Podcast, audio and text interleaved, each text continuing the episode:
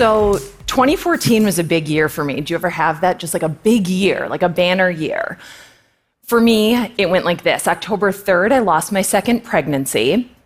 And then October 8th, my dad died of cancer. And then on November 25th, my husband Aaron died after three years with stage four glioblastoma, which is just a fancy word for brain cancer. So I'm fun. People love to invite me out. Hi, everybody. Welcome back to the Be There in Five podcast. I'm Kate Kennedy, your host. That was today's guest, Nora McInerny. And I had to give you a snippet from her very viral, very highly acclaimed TED Talk. While this the, the grief isn't the central topic of this episode, and we talk about plenty of lighthearted and fun and nostalgic things as well, uh, we more so go into her career and how her personal experiences have kind of translated into her work and operating uh, somewhat within the space of grief. But she's also an incredible comedy writer and wrote the book Bad Moms, for example. Uh, the thing people love about Nora, and I know most of you are well aware of her, is kind of was captured in that soundbite I played because the straightforward and honest and almost abrupt nature in which she delivers the series of tragedies she's endured, I think, is uh, kind of comparable to how tragic things are introduced into our lives. We're not coddled with like any sort of expectation. And she approaches these inevitabilities in such a candid and engaging way. I think that reminds me that we shouldn't be so afraid to talk about these things and that they're just a fact of life and it's almost disproportionate how little preparation you have when going through them to how much uh, like tiptoeing around talking about it exists and that signature candor paired with the humor and irreverence and self-awareness she injects into everything she does is what makes her just an absolutely magical human. And i'm so so honored and excited to have her on the podcast today. And i saw that ted talk uh, a while back and eventually found out she listens to my podcast which is like the craziest thing ever for somebody you look up to especially that is in the space of the spoken and written word to co-sign anything i'm doing is like all the reassurance i ever needed uh, I just really appreciate her not only in her professional career, but also as a friend and general champion of other women. But another reason I really am excited to have Nora on this week is because, you know, we're in a really weird year entering the holiday season, right? And there's just so much faking it that goes along with the holidays. And like, we don't all feel holly jolly. Uh, so many of us are just trying to like, you know, power through our traditions, hoping that they mask our realities, but sometimes that disconnect almost makes it harder. And I think it's important to be, be, realistic and to go easy on ourselves. And entering into this holiday season, to, well, I'm going to quote Nora from an op ed she did in the New York Times a couple weeks ago. She said, Sometimes it is better to observe your sorrow than a bank holiday. and, um, actually, I love this opinion piece she wrote. I'm going to let me read a little bit of it to you, and I promise we'll get to the episode. But um, all that to say, I just, you know, I think there's something to be said about acknowledging and leaning into your truth and, and living it, whether you're holly and jolly or you're feeling sad. Uh, I think that sometimes the emotional labor of trying to pretend or act like we are doing okay is the last thing a person who's not doing okay needs. And I don't know, I just don't want anybody to feel forgotten about. There's a lot of Holly Jolly Turtle Creek Lane Enchanted Forest decorating your home with candies you don't eat because you keep your family on a strict no sugar diet nonsense out there that makes you feel like you should be Holly and Jolly. But this year isn't normal. Nothing feels normal. We don't know what next year looks like. And I don't want to be daunting. I don't want to uh, be a downer, especially on a day when Honestly, it's only up from here because, much to my surprise, after sleeping in, Taylor Swift announced she's dropping another album, the sister album to the brother that is folklore. And I wasn't effing around when I said we need, you know, we wanted to folk more because folk more is actually the mashup couple name of her two albums, Folklore and Evermore. And I'm excited. Slash, I really wish I had a better I grasp on her content calendar because it does affect my work schedule, and I will be staying up all night. But that's okay. That's okay. Anyway, you guys, I love this episode. It's um, fun and light, but it's also deep and thought provoking, and it's all the things. And I could talk to her all day long. And I just think she is absolutely brilliant and talented. And I hope to continue to see her crush it because, you know, uh, even though I don't think she identifies necessarily as self help, you guys know how I feel about the self help uh, authors of the world, the ones that soar the Rachel Hollises of the world that provide bed in a bag uh, solutions that are often presenting overly simplified methodologies and quick fixes to problems that will never work that kind of prey on vulnerable people's desire for a quick fix. And i think oftentimes the author despite knowing that this is not a realistic quick fix and or is very specific to the you know situation and privilege they come from they still profit and maximize on that vulnerability on that desire and produce so very little uh, in terms of effectiveness uh, and people that are actually doing great work and actually trying to help people are people like Nora. And I'm sure she's like annoyed and blushing that I'm saying all this, but like truly, I, I want people to think about their sources and um, how the human experience, there, so many aspects of it are just incredibly difficult. And it kind of is what it is. And people that seem to be able to transverse these impossible, unpredictable, uncomfortable phases of life with ease and sell in some sort of package that you can do it too. It's utter nonsense. And I want to support till the end of time people like Nora that are using their platforms to be a space for people to feel less alone who are going through something difficult, not putting pressure on them to move past it or do something with it, but rather giving them the permission that she'll acknowledge they never needed but should ha- fully have to just experience their own sorrow. You have the right to be sad. You have the right to feel any way you want to on a given day because something awful happened to you. And I feel like that normalizing of these, you know, terrible things is incredibly important. And anyway, you guys, I could ramble about Nora all day, but you know, since my episodes are longer and people uh, listen to them piecemeal, I want I do want to read this a little bit of this to you, especially if you're um, having trouble this holiday season, just adjusting to you know the ways in which the the world is different or if you've lost somebody or whatever it may be. Um she talks about how on thanksgiving after her husband died that uh, her siblings and her mother and her uh, spent that uh, thanksgiving like gathered around a table pretending like it was a normal holiday. Um, and she says my family wanted that thanksgiving to be a holiday miracle that transported us from our bruising reality back into the normal world we had taken for granted we qu- quickly realize that grief does not concern itself with your social calendar and that sometimes it's better to observe your sorrow than a bank holiday. This year, many may be in a similar position. Over 250,000 Americans have died of COVID 19. People have lost jobs and homes and marriages, have had their lives and livelihoods upended. But whether it's pressure to celebrate or a natural desire to get back to normalcy, nobody is obligated to participate in ho- holiday cheer. It's always been 100% optional, and in 2020, you don't even need to make up an excuse. Looking back on the Thanksgiving after Aaron died, I don't regret spending that time with my family, but I do regret how we spent it. She goes on to say, Our performance hadn't brought us closer together. It made us feel even lonelier than we already did. What we needed was not a passable performance of gratitude, but the acknowledgement of the pain we were all silently holding inside of ourselves. Our Thanksgiving dinner hadn't eased our grief, but amplified it. Going around the table to recite our gratefuls, we dutifully named each other basic necessities and the food before us. We kept to the script, said a prayer, scooped up second helpings, and pretended to be the family we'd been before. We all wish we'd spent that Thanksgiving creating a new version of the holidays that matched our emotional landscape. We could have watched the Marvel movies in chronological order or even just laid face down on the kitchen floor for a few, a few hours. I wish we'd had the guts to say out loud how bad we all felt, how terrible it all was. I wish we simply had simply opted out of that year's holiday season, had pretended it just wasn't happening instead of pretending it was all okay. I know from personal experience that nobody wants to put down roots in Sadville, but you do need to pass through it. Our grief and our gratitude are not in competition with one another. They do not cancel each other out. We need space for each of them always, but especially now. I have goosebumps.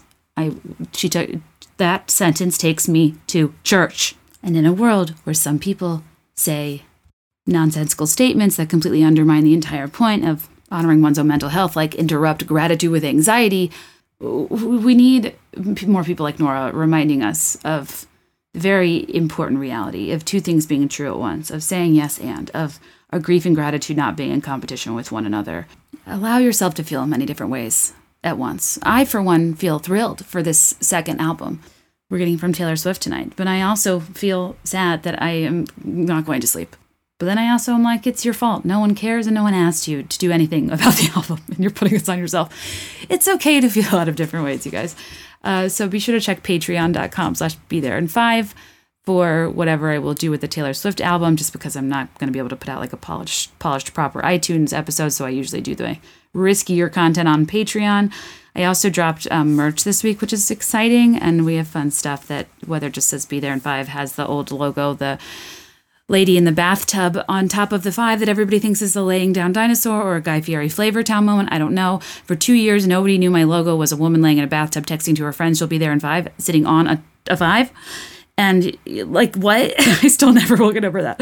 Um, but before we rebrand, I wanted to offer merch with the old logo, but we also have fun things like minimalist sweatshirts and tees that say like going out top, for example. Uh, live, laugh, love, lurk uh, Be There in Five, uh, and it has one of my favorite reviews on it, um, which is, and I quote, "Too long needs co-host." So I, I like to honor everyone's opinion. What can I say? All right, you guys, we'll have a couple ads, get into the episode. I hope you love it. Thank you to Nora. I'll catch you on the flip side. Bye.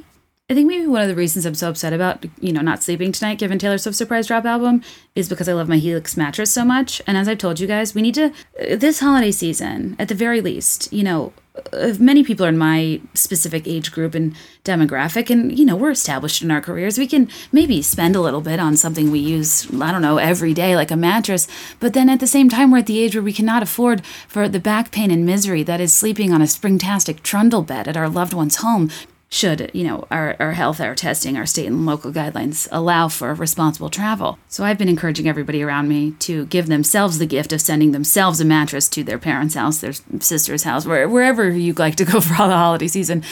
It's the gift that keeps on giving. So if you don't need a mattress at your house consider being the most aggressive house guest of all time and sending a mattress to yourself to use this holiday season. In all seriousness though the, like even my sister who is the hottest most uncomfortable sleeper who just got a helix mattress she's been singing the praises of the dusk which she matched with which i also happen to have much must run in the family because you can go to helixsleep.com slash be there in five by the way and you can take their two minute sleep quiz and they'll match you to a customized mattress that will give you the best sleep of your life they will ask you if you're like a, a, side sleeper, a stomach sleeper, a hot sleeper, you like plush or firm, what your partner prefers. There's no confusion and there's no more compromising on an average mattress with uh, Helix's uh, proprietary quiz that allows you to find the perfect mattress for you. It, it sounds scary to order a mattress that you're going to sleep on every night that you've never sat on. Uh, but I, not only do I have several anecdotal examples of this quiz being highly effective, do, don't listen to me. Uh, both GQ and Wired Magazine said Helix Sleep was awarded the number one best overall mattress pick of 2019. It's truly the best mattress. Company the best matching system with the quiz and the highest quality bed I've ever slept on. I am such a fan. Again, I have the dusk in case you're curious.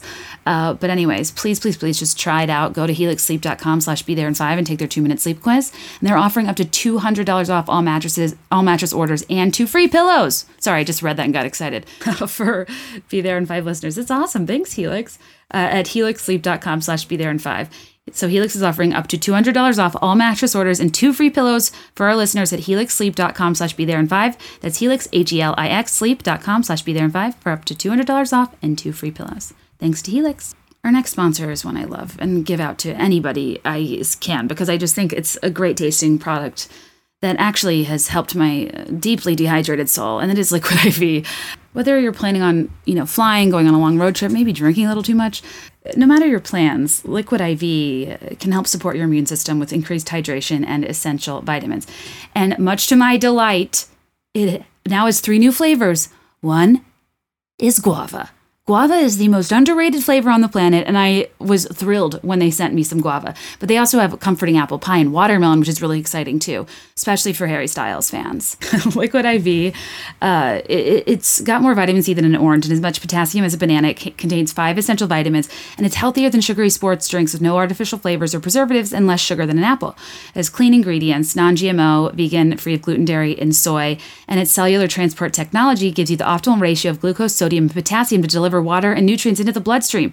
So, one 16 ounce glass of water with a pack of liquid IV gives you as much hydration as two to three bottles of plain water. That's so cool.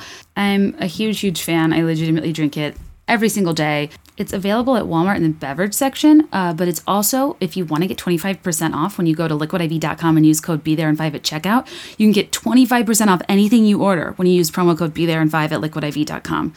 Get better hydration today at liquidiv.com, promo code Be There in 5. And don't forget, these codes are always in the episode notes. And we also put them on Be There in Five Podcasts Instagram. All right, you guys, now on to Nora.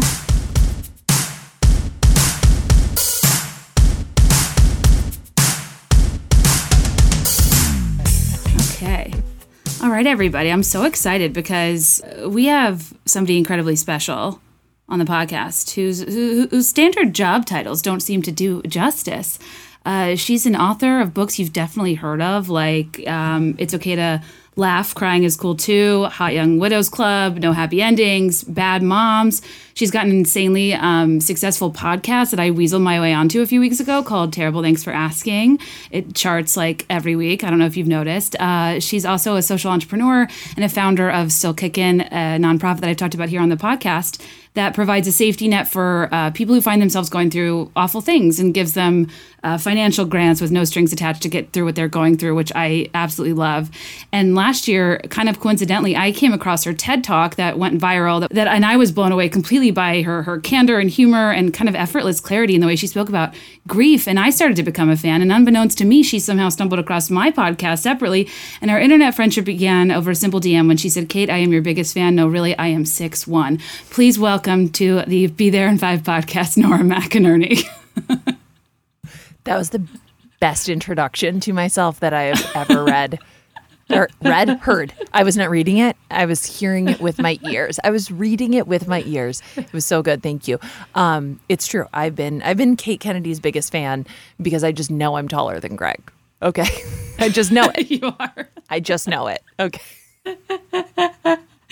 you are, and I appreciate a fellow uh, tall girl comment, and I just like. I, as I was gauging on Instagram today, I just have theories about growing up as a tall person, how it affects your personality. And I swear I connect with people. And I'm not that, I'm five nine, but like, you know, if you're five nine when you're 12, it's tall. Oh, I was five nine when I was 12, and I was like, whoo. And there were a couple of us, but I kept going. I kept going. Okay. All of you stayed five nine. You stayed a socially acceptable height. And then by freshman year, I was six feet tall. I was never going to be in the front row of a photo. I was never going to do, you know, the cute squat. Not going to happen. I will mm. be looming in the back, uh, always looking like you're someone's mom. Always. I think that it's a funny thing where uh, my obsession is like I I swear it affected my language, and I was asking people on Instagram if you are over five eight, do you call pajamas jammies? Because I feel like uh, because and I don't know if it's a height thing. I don't know if that's like the right uh, data science to put behind this experiment, but like I think cutesy words are kind of reserved for cutesy people. Pocket pocket girls, okay? Yeah. Pocket girls. I, no, I say pajamas. I'm like I am putting on or as my uh, youngest child calls them night clothes. which I love. Nightclothes. I actually love that. I think like the nap dress, night clothes oh really have the nap chance. dress. There's so much white nonsense on the internet, but I have to say, nap dress this summer took the cake for me. I was like, it's a, f- nightgown. Okay, it's a two hundred dollar nightgown. Any dress can be a nap dress if you fall asleep in it. Okay, it's right, right. I, I got a whole closet it, full it, of nap dresses. I know. It, and the fact that the owner so openly, when she talks about her innovation on the nap dress, and like as the person that innovated on the doormat, you know you're in trouble when I'm saying I think your thing is weird. Um, she was like, I just really feel like we need to take back the narrative of the Victorian ghost um, that has been working hard all day. And like hand she was like i i think about the woman hand wringing and i just want to empower her. And i'm like what are you talking about? like it's uh, they look cute on some people but it, i think the branding the brand storytelling going trying to like take back the narrative of the victorian ghost is like a little bit much for me. It's a little bit much. The price point a little bit much. The story a little bit much. The flutter sleeve a little too much. I also am a chaotic sleeper, so I can't have something. It, it feels like it would be too loose and too restricting at the same yes, time. Yes, yes. You know, I agree. Like, I agree. Yeah, yeah. I, just, I, was talking about nap dresses on the live show. My point was like, what? Like, okay, if a ghost is gonna haunt you, why are they always from the Victorian ages? And like, why can't somebody haunt you in a juicy tracksuit? That's what our children Wouldn't it be, will be charming? haunted by our children will be haunted. yeah, you're probably right. young You're women in juicy right. tracksuits and in like Jesus is my homeboy t-shirts that show midriff uh, and with a with a with a Von Dutch trucker hat. Uh, three things I coveted so so deeply, so deeply. I wanted so badly to be that kind of girl. Um, and something that you know I really resonate with, Kate, is all of your little inside joke, guys. Uh, is is all of your fashion posts from like you know the 2010s? Um, it it like it really is a moment in time that I, I don't know when you're in it. You you we didn't see it when we were in it. We were like, this is cute. No. This is classic. And now I look back, I'm like, everyone was wearing a chevron nightgown and and Right. calling it a dress.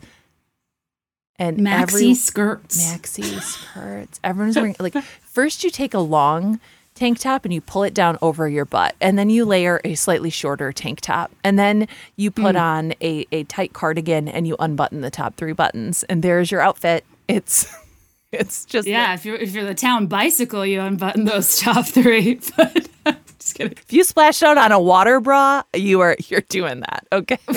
right. I think the way the best way I've heard that we dressed. Um, I was reading an article and it said up until 2010, you just dressed like your locker. And then after that, Pinterest came around and you like developed taste and style. And, and I was like, wow, yeah, it, it really, there was no inspo before Pinterest that like you followed outside of the people in your immediate group that did the stupid things you did. And layering was where it's at. Tunics, statement necklaces. I mean, we weren't really overthinking it. Is it a dress or is it a shirt? It's uh, For it's, for a it's tall bit gal, this is a this is a present dilemma. it is it is an it is a it is a forever dilemma i feel like the place that i got any sort of style inspiration was two things um it was only romantic comedies um which on which then i would base my entire personality. So uh, how to lose a guy in 10 days obviously hugely inspirational. I want to wear big men's jeans rolled down while they're still buttoned because that's how thin i am. No bra and a cropped you know a shirt. Uh, that was a style. Um, and then the only other place that we could get fashion inspiration uh, aside from sort of maybe like gossip books it was just also like the height of celebrity gossip. And so i would i would come home from the grocery store in college with uh, several things. A bag of frozen chicken breasts. That's all we ate. It's just disgusting. It's like the only like It's called clean it's eating. frozen? You put it on a yeah now it's called clean eating. At the time it was like what can you do with salsa and a chicken breast? And like A foreman. the foreman. Oh my god. Oh my god. Um and and a stack of shitty magazines and I would be like let's dig in. Let's dig in and see what our friend Paris is doing.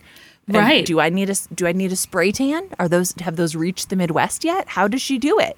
How does she do it? Truly. And the um the, the, per your how to lose a guy in 10 days comment, um I uh, Andie Anderson how to girl was very formative for me too.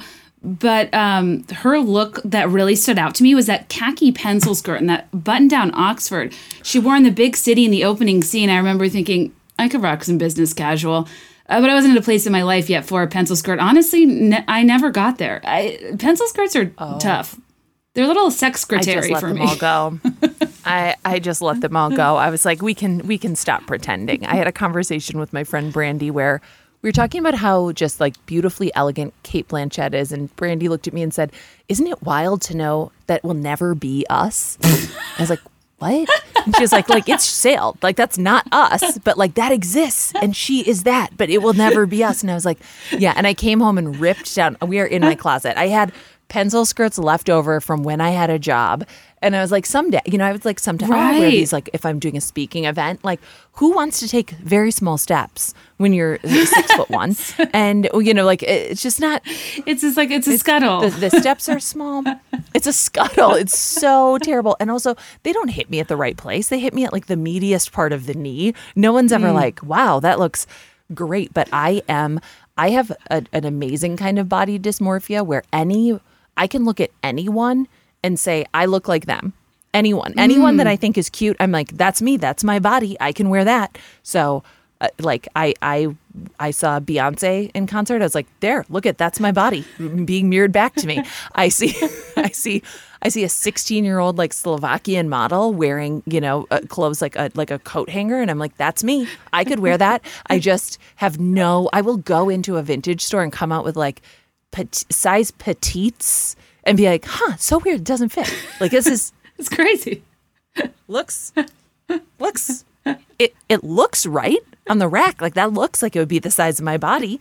Um and so it's really like I don't know I don't know what it is, but yeah, I can look at anything and be like, no, no, no, I will look exactly like that person. And then you you come to find out, no, I also Kate, senior year of college, I dyed my hair jet black. Why? The album of the year in my own personal, geez, Louise, who opened the fucking door when a blender was going off. This kid.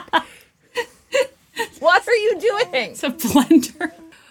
One, one thing I, f- I forgot to ask you earlier, um, because I, I did my like top line intro, but I'm I feel like you're similar to me in that you have like a bit of a like it's it's hard to describe your career quickly. Like you have a bit of a windy road, and I, and when people are like, "Tell me about My yourself," Personal hell.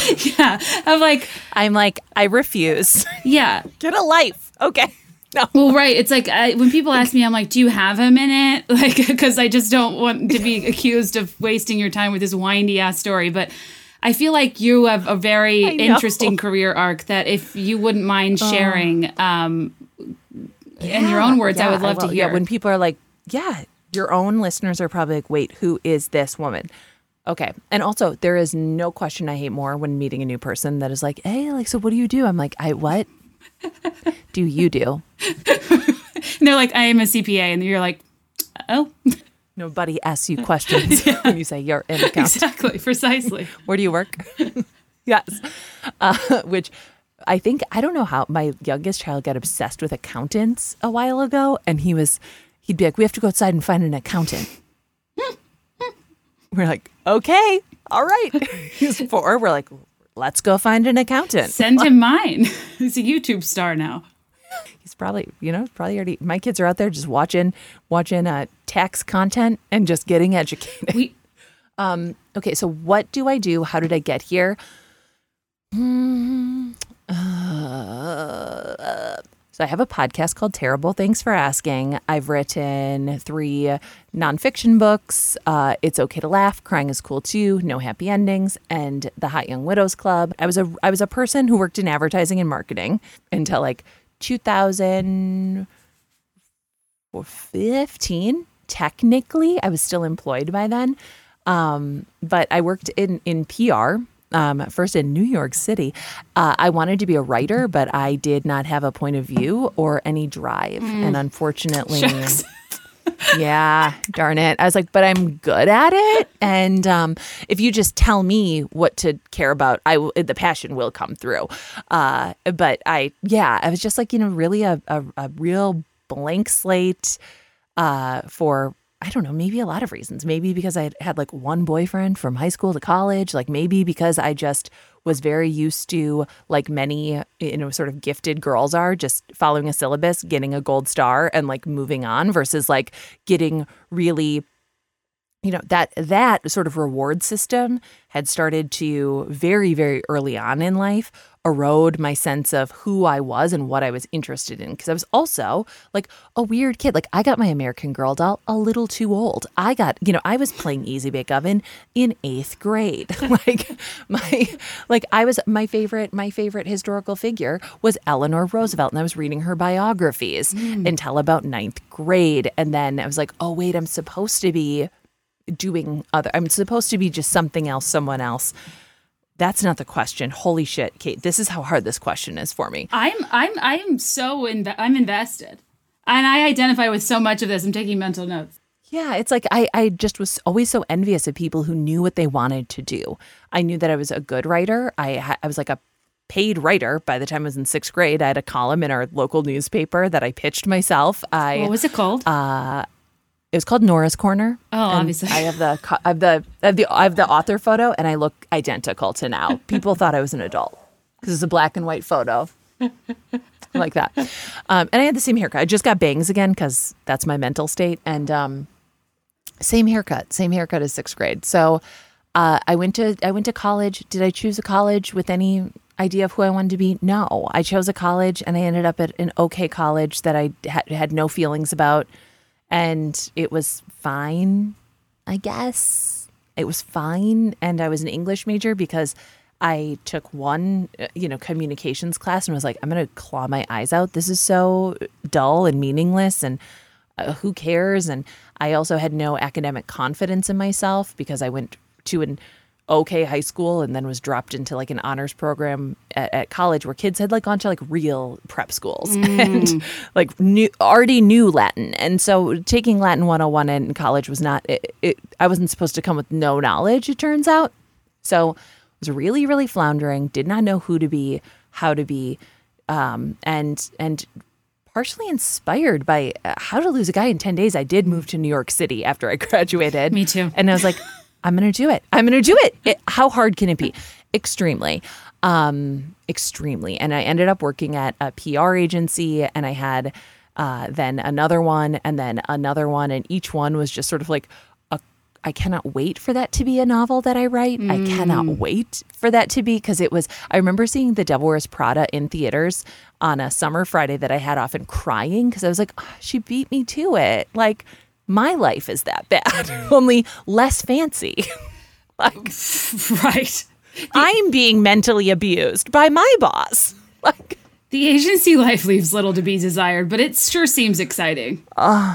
it seems so exciting and then you're like whoa uh, uh, there's a there's a an intern having a literal physical breakdown like a panic attack on the floor of the bathroom because she didn't get the shampoo samples to allure magazine in time to be considered for the best of beauty uh, uh, uh, uh, issue. And we all know that's the only way that people choose their shampoos. So You, you rest in peace. you almost have to there's a level of delusion that the corporate world requires about the level of importance what you're doing is. Or otherwise you can't operate. Yes. You can't operate. You cannot you have to you have to truly believe that when someone sends you a 911 email that like you are a doctor answering the call about this uh, display ad. You- you- you- that's that's how I felt. And I I couldn't hack it in New York, moved back to Minnesota.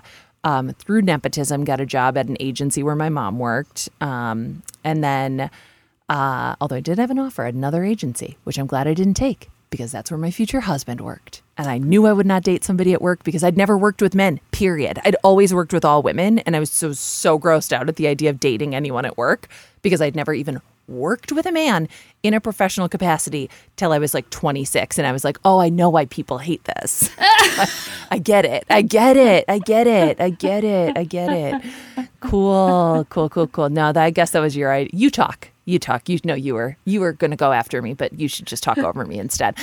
Uh, God, I was so depressed. I was so miserable. And then I met this amazing dude, and he worked in advertising. He was, as you know, um, there are two categories of people: creatives, and then uh, peons. And I was a peon, and he was a creative, but he did not take himself seriously at all. Like he was like, well, yeah, no, I guess I, you know, I'm a, I'm a, I'm an art director. Like, but he just had fun with it. Like, Yeah. he did his work, but his sense of self was so outside of that. And he was so comfortable in himself. And I was so uncomfortable in myself.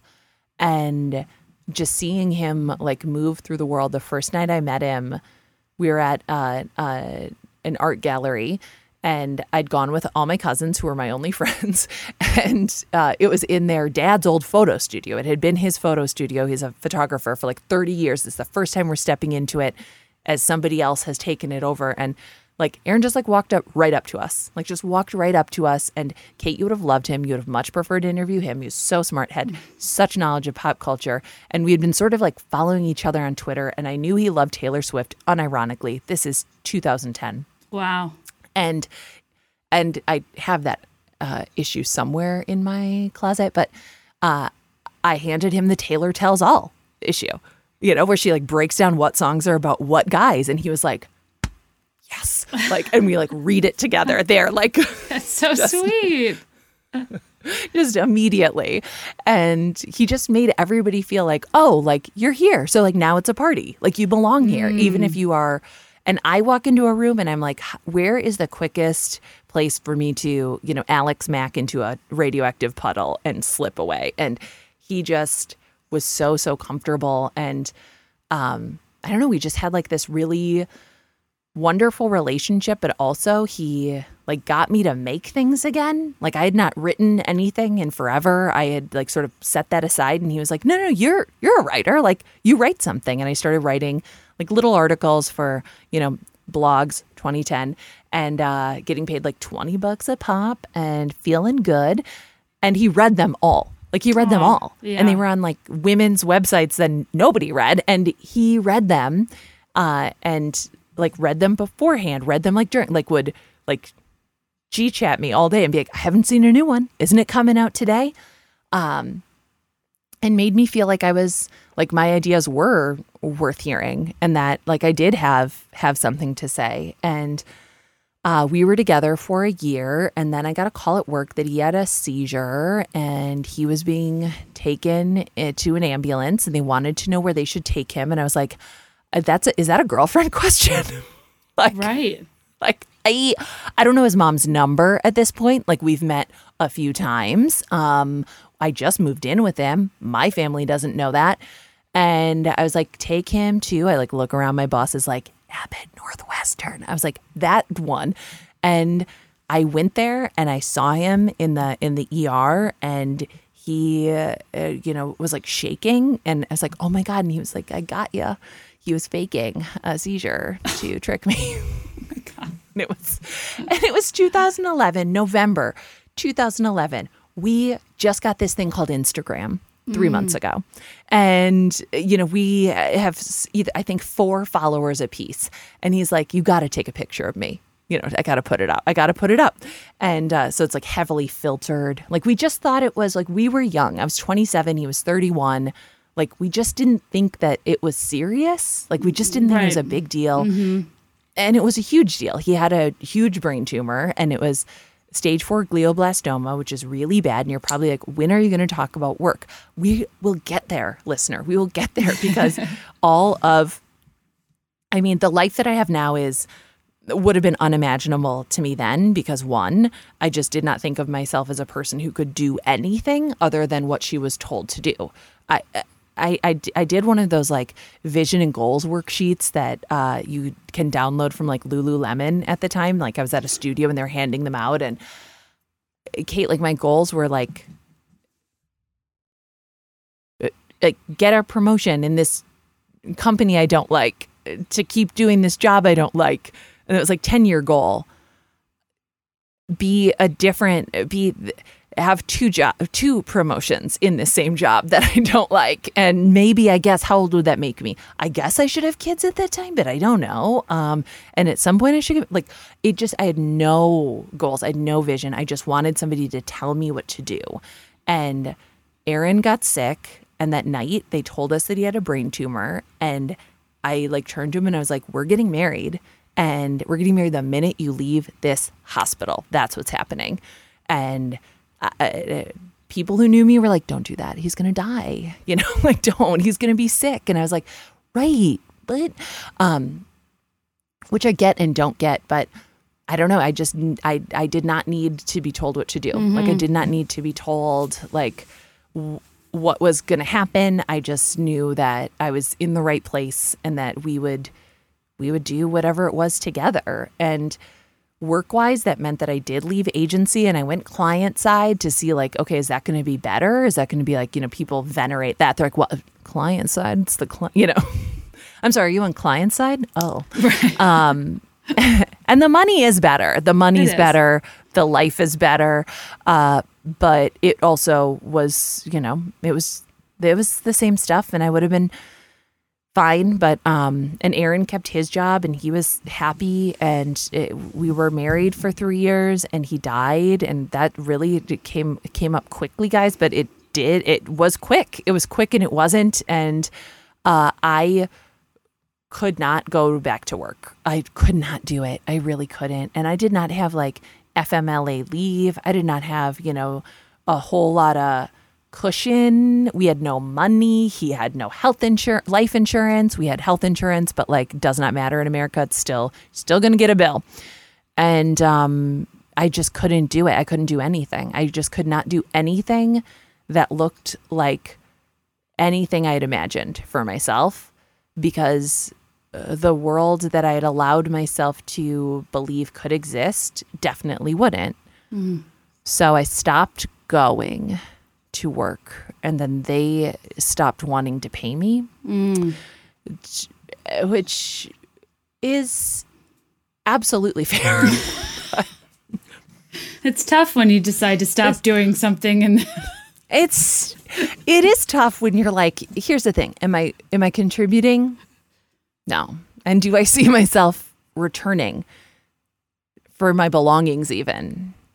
Mm. No i don't. And uh, uh and that was such a strange and irrational decision because i had a child and a mortgage. And um i had also with aaron we're getting there guys we're getting to my career. Aaron and I had written his obituary together. And we'd written it the night that he entered hospice. And it was like every other thing that we collaborated on, so natural. And it was obviously also horrible, but he was so funny. And I was typing and he was talking. We were like riffing off each other. And when I sent it to the newspaper. I did not think that they would publish it, but it is an advertisement for your death, so they will publish literally whatever you write. And um, it was expensive. I did not spare the word count. Um, and it went really viral. 2014 viral was different. I need you guys to like take a minute to go back to that simpler time when like you were on like the iPhone 4 maybe. You know, like your iPhone still had like a like a a, beveled edge, you know? Um, Right, right.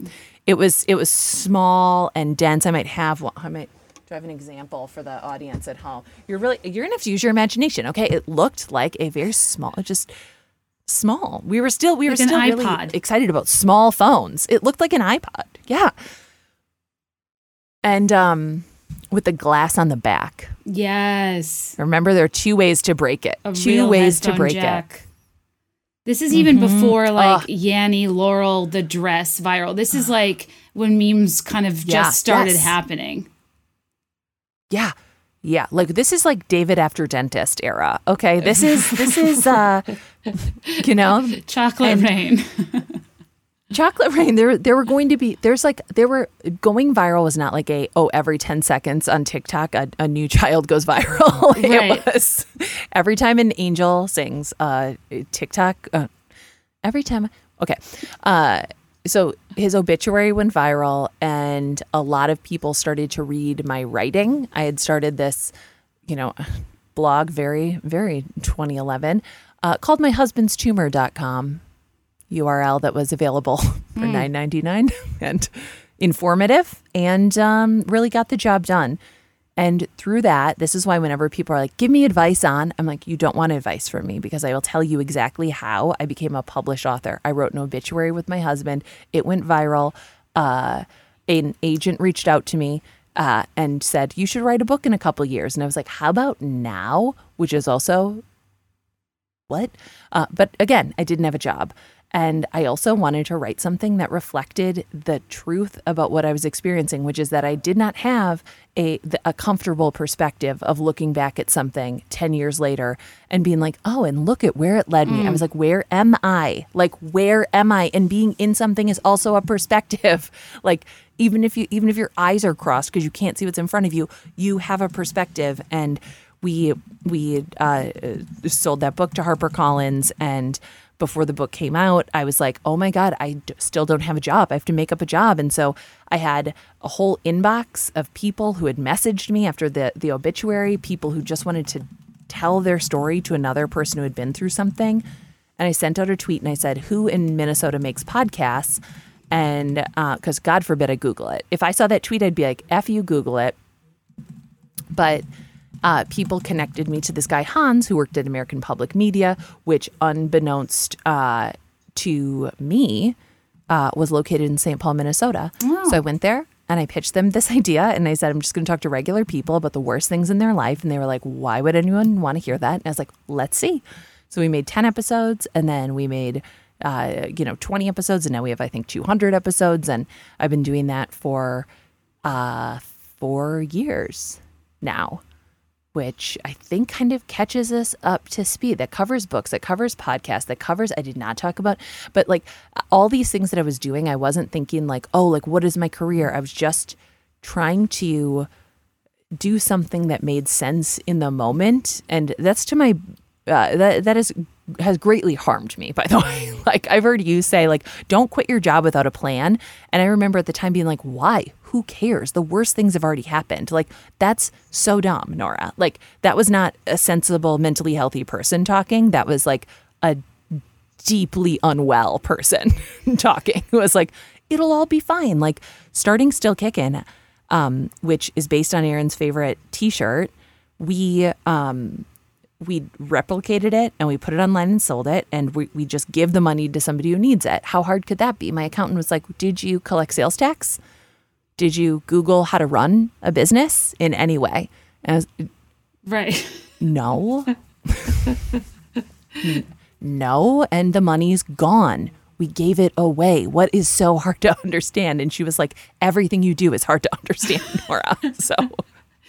See it just doesn't sound to me it's uh, like do you honestly look back on all of that and like I feel like there's something so important about however that instinct looks against another yardstick. Yeah. So being very true to your own instincts, however disjointed they are relative to mm-hmm. other people's deci- decisions, weirdly yeah. lands you where uh, you're supposed you're supposed to be, I think as lofty as that is. Yeah. Well, you were saying in another episode, or maybe it was on an Instagram live, like, you know, I I I bring things up to people once I have a proof of concept because anyone can nitpick an idea, mm-hmm. you know. But once you've already started doing something, like, what's Greg going to be like? Oh, yeah, you're going to make a podcast, you know. you're like, yeah, no, I did it, you know, um, and not like your husband would talk to you that way. But the point is, uh, I always I loved living by committee. Like I would, uh, and and if I knew all the things that could go wrong with all the things I've done, I would not do anything. I would not do anything. Right. And so I love I love to start things, and so and I guess I don't really consider things that don't work out a failure. I'm just like, oh, I did it, and now I know. I just have more information. I just have more information, but um, and then I just think back to, I mean, decades of me not doing things, like not trying, not like just like waiting to be told where I should go next and what I should do. And I'm just like, oh my God, it just hurts to see. I just know. hurts to see that. Ugh. Ugh. I love what you said too about um, the like writing your book in real time because I I, I am I'm fascinated by how much stock people put in like the rose colored retrospect, if you will, of um, experts that have been through certain things when people in the middle and the thick of it are the ones that need to be reached the most who almost could get intimidated by that level of self-actualization or peace with a situation that is quite traumatic in yeah. real time and i i don't know i think it's really um it it's kind of uh, white space isn't the word but like people buy books from experts people listen to podcasts from people mm-hmm. that have all these credentials but like the people with the most valuable information aren't going to be these heralded industry experts and i think so much of your success yeah. is in the expression of what you were going through in real time and talking to real people going through horrible things and even though it doesn't sound sunny like why does it need to i think it's like a that's kind of an interesting through line too is like you've talked about how like I'm a normal person who talks about grief. Um, and it confuses people that I'm if, that if I have a sunny disposition, yeah. right? Uh, and I think that like yeah. that's that's what I think is so important about your career and your story and your arc is like I am just quickly interrupting. No, not for an ad. Well, kind of. It's a self promotional one, but I just want to remind you guys the podcasting space can be a little bit cluttered. And I told myself I was going to start being better about asking you outright, desperately, to share this episode if you do, in fact, like it uh, on your Instagram story, tell a friend, whatever it is. Word of mouth is really all we have in this podcasting space, and I'd love to stay employed. Uh, so if you wouldn't mind taking the time to do so, or leave a five star review and like write a review, that'd be so cool. You can go on iTunes right now and do it like really fast. It would mean the world to me. I'm trying to get to 4,000 reviews. Okay, I'll let you go as long as in exchange for my brevity, you would share this podcast. I love you. Bye. Y- you kind of have been able to capture a certain like humanness and irreverence to this thing that everybody deals with in life in a way that doesn't have the pressure of needing to be perfect and polished as if a person going through yeah. those things needs that added to the host of things they're oh. going through do people come up to you and tell you their grief story or do you feel like you kind of are constantly yeah. in a feedback loop of semi difficult scenarios yeah, but I think as an HSP, I've always been this person. Yeah. Like that's been happening to me since I was like a little girl. Mm. And I would be like like what uh, what about what about me makes a makes a grown woman want to tell me like the details of her divorce as she cuts my hair? I don't know. but like I, I do think certainly like I have a I have a niche. Um, but I also sort of don't. And when you said like, oh, people buy like, you know, books from uh, you know, experts or people listen to have, I think we both know who's been a number one New York Times bestseller four times, who is mm. literally not an expert in anything. Self-help. and has, yeah, like that shit. I'm like, I never want to be, I never want to be like a self help person. I never want to be, I want to present my experiences uh, and not as a, not as like an example of how to do it, but just, as a reference point for people. Mm-hmm. And I also want to help other people tell their stories because I do think that having which is you know you you do this too in like a in a different way but it's like no one person has the answer or the perspective. Like eh, like the the gray area is really where most of us live. And i think that you know part of like writing in the space that I do or even working in the space that I do means like that I will only ever, you know, achieve like a certain level of success because the things that really really do very very well are simple and they don't ask a lot of you mm. you know like it, you know telling somebody to, to to wash their face or stop apologizing is it's a very simple ask like it's a very simple ask which is like it's your fault you know like right you're you know like uh it, your life is your fault, which is like the the worst thing that I've ever heard somebody uh, say. Um, or like you know, it's it's easier to be like extremely successful if you have like a very very simple message. And I don't know what my message is other than I know life is really really hard. Yeah, like, I just know it's hard. I just know it's hard. That's it. Like, and that also it's not always going to feel like this. And I feel that way on good days. I I can say yesterday was just like, you know, I just like it was one of those days where like all the kids were getting along. They were like, it was like a sitcom dinner. Like we sat down, like they're laughing at each other, you know, dinner. like. ah, I was like, oh my God. Like, you know, like the dogs are like, you know, running around, like the little guy's like feeding the dog, like with like a little, little wink. Um, it was just like such a perfect night. They went to bed. It's like, do you like how it's all about like they made my life easy? I'm like, tell me more. I don't even have kids. I'm just like, I need like nobody to cooperate in my household for me to be happy. Oh, God. but it's like on days like that, I used to, I don't know, like sometimes people are like, "Are you just waiting for the other shoe to drop?" I'm like, "No, because I just know it will." So like, I can enjoy a day like yesterday mm. and just have a good day and also know in my head like that's temporary but also then when crazy stuff happens and we've had plenty of things that like I don't write about. Plenty of things have happened that don't make it on the podcast. We had that kind of summer. I was like also this will be the past at some point. This is my right. present. This is not my forever.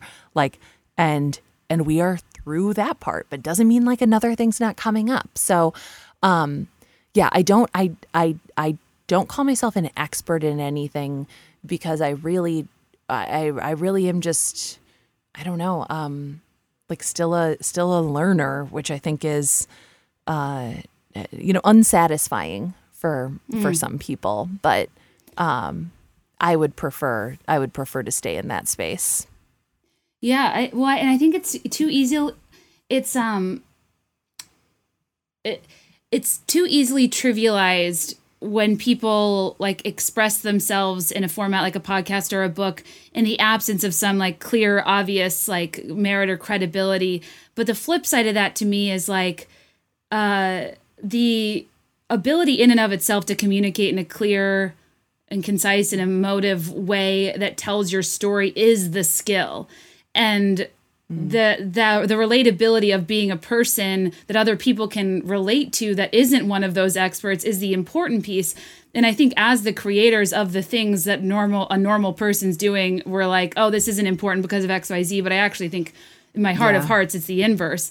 Um, because it, it's you know not it's not for everybody to pour their heart out. It's not for everybody to lose their husband and job and to be going through the thick of it and to be expressive as a result.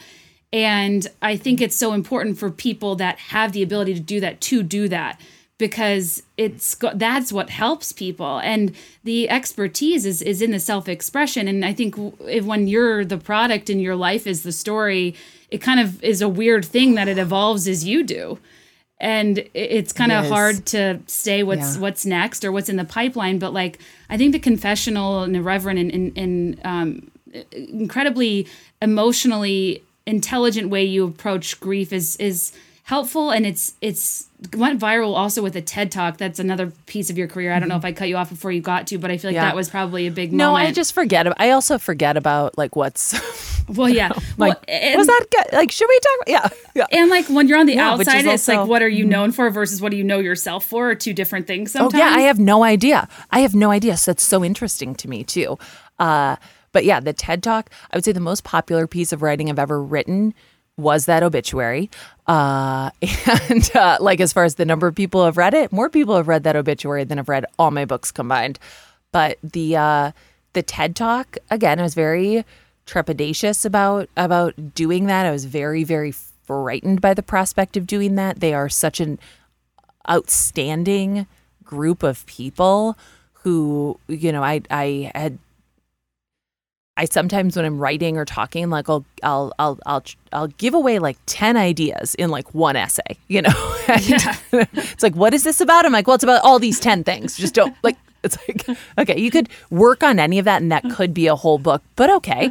Um and the the the TED Talk was a little bit like that, but I do think of the TED Talk and of a lot of my work, certainly in Terrible Thanks for Asking, as an act of passive aggression, uh, communication via passive aggression. And I I made that TED Talk. I specifically wrote it in mind for everybody who feels so sad and so alone and so forgotten about in their grief to share and and just you know maybe just like tag a family member and to forward and say it feels like this this is what it feels like because it can be so hard to say those things when it is your own when it is your own grief when it is your own loss. When you are in it it's so hard to you don't know what you need but you know when you're not getting it.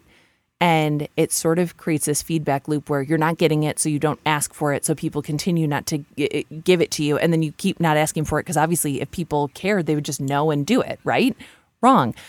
And it's it's just it's such a terribly lonely thing. And i i felt like such I don't know, going to TED and being around people who are extremely accomplished in a very traditional sense, um, and then being like, I, I did a TED talk about, um, so I did a TED talk about grief, and they're like, oh, like, are you a psychologist? I'm like, I'm a widow, uh, but thank you. Um, right why do you have to be a psychologist okay, we got a visitor again. Hello, sir. No, I. Well, it's funny because I got water and my my young son tugboat is just all up in my grill. He'll sit with me. Um, you're very patient. Truly, don't worry. Stacy's in here somewhere. Oh my god. Stacy's in there. I think it's like it's I love Stacy. she's in here somewhere. she's, she's having a tough time. you very were depressed. You were you were saying that um that when you were like, oh, we're at TED, and people were like, oh, are you a psychologist? Yeah, or I don't know. I just and a lot of this is like my own obvious like insecurity and like projection, but I just was like why am I here? Like why is this important? And so I think seeing seeing it do that well really did feel very very very good. It feels very good to see that do well because I was very um uh intimidated and felt Yeah. you know, like small. Like I was like I'm just a I'm a person who's I'm just a person who's here. Right. A person with incredible ability with words and to ar- articulate and express yourself in a way that people can identify with, which is what I I al- I don't know, like I I watched that ba- before we I realized our internet friendship and I sent it to a few people and it's funny that in that passive aggressive the context of passive aggression I actually really appreciate that because it kind of was like like fuck all these things you guys think you know about grief. Like don't tell me to move on. Yeah. don't tell me Yeah. like uh, like it's you know don't assume it's been a while so it, anything's changed. And it was just like a really like it was like the swift kick that uh, even as a friend as a supporter of people going through shit i needed. And i think about it often. And i think like those are the getting through to the people in the lives of people who are grieving is like a hard thing to do and i think that that was so important for that reason because there's people are so uncomfortable with emotional discomfort that they like kind of wait till something passes so it doesn't have to be a thing anymore and it's just not going to pass and um, I think the way you approach it in terms of like it's not something I'm getting over. It's something I, I'm- I don't mean to mince your beautiful words, but like it's something I've, I'm moving forward with. To be clear, Yeah. Yeah. And to not like, uh, I don't know, not every like mood needs lightening. And I am also, you know, for every for every sort of piece of passive aggression, like I it has also been a lesson for me. All those things that I learned from experience were things that I can look back and cringe at the way that I I bright-sided people, at the way that I was like uh, just uh, like an elephant in the china shop of their uh, their their emotions. It was ter- like all the terrible mistakes I made, you know, myself. And I my my friend Gene, we've known each other since second grade. His dad died when we were like 26, and I went to the funeral, and then I never asked him about his dad again. Never brought his dad up. Never would would even like stop myself from talking about my dad because then he would remember he doesn't have a dad. Like wh- what? Like, and when my dad died, I called Gene right away and I was like, oh my God, I cannot believe that you've lived like this. Like, you felt like this. And he's like, what are you talking about? Like, it's like five years later, I'm like, my dad died. But first, we got to talk about your dad. Then we'll move on to my dad's death. But uh, it's, it's it's hard to be grief adjacent. Yeah. You are sure that, you know, some I don't know, and there's just so much ego involved. There's so much ego. You're like, well, I will say the wrong thing. Like no one cares about you. Mm. Like no one no one cares about you. Like you don't you don't have to say the right thing because there's no right thing to say because you're not trying to fix it. And that's all you have to remember.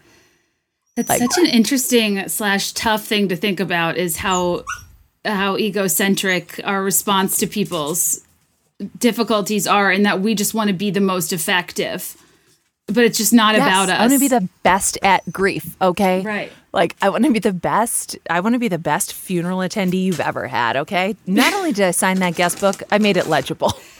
Okay, th- th- this is not a popular thing to talk about, but it just th- there's a thing that happens, especially in groups of women, where if somebody is going through something, there's like a best best friend, like an unspoken contest that is being run, and everybody responds. So some people like really step up in times of trauma when they're like really crappy friends otherwise, and some people like Yeah. dip back. Yeah. Like I, I definitely, if I don't, I have that, I have that um, issue where like I won't talk to my friend at a wedding who is the bride because I don't want her to think that I think I'm significant.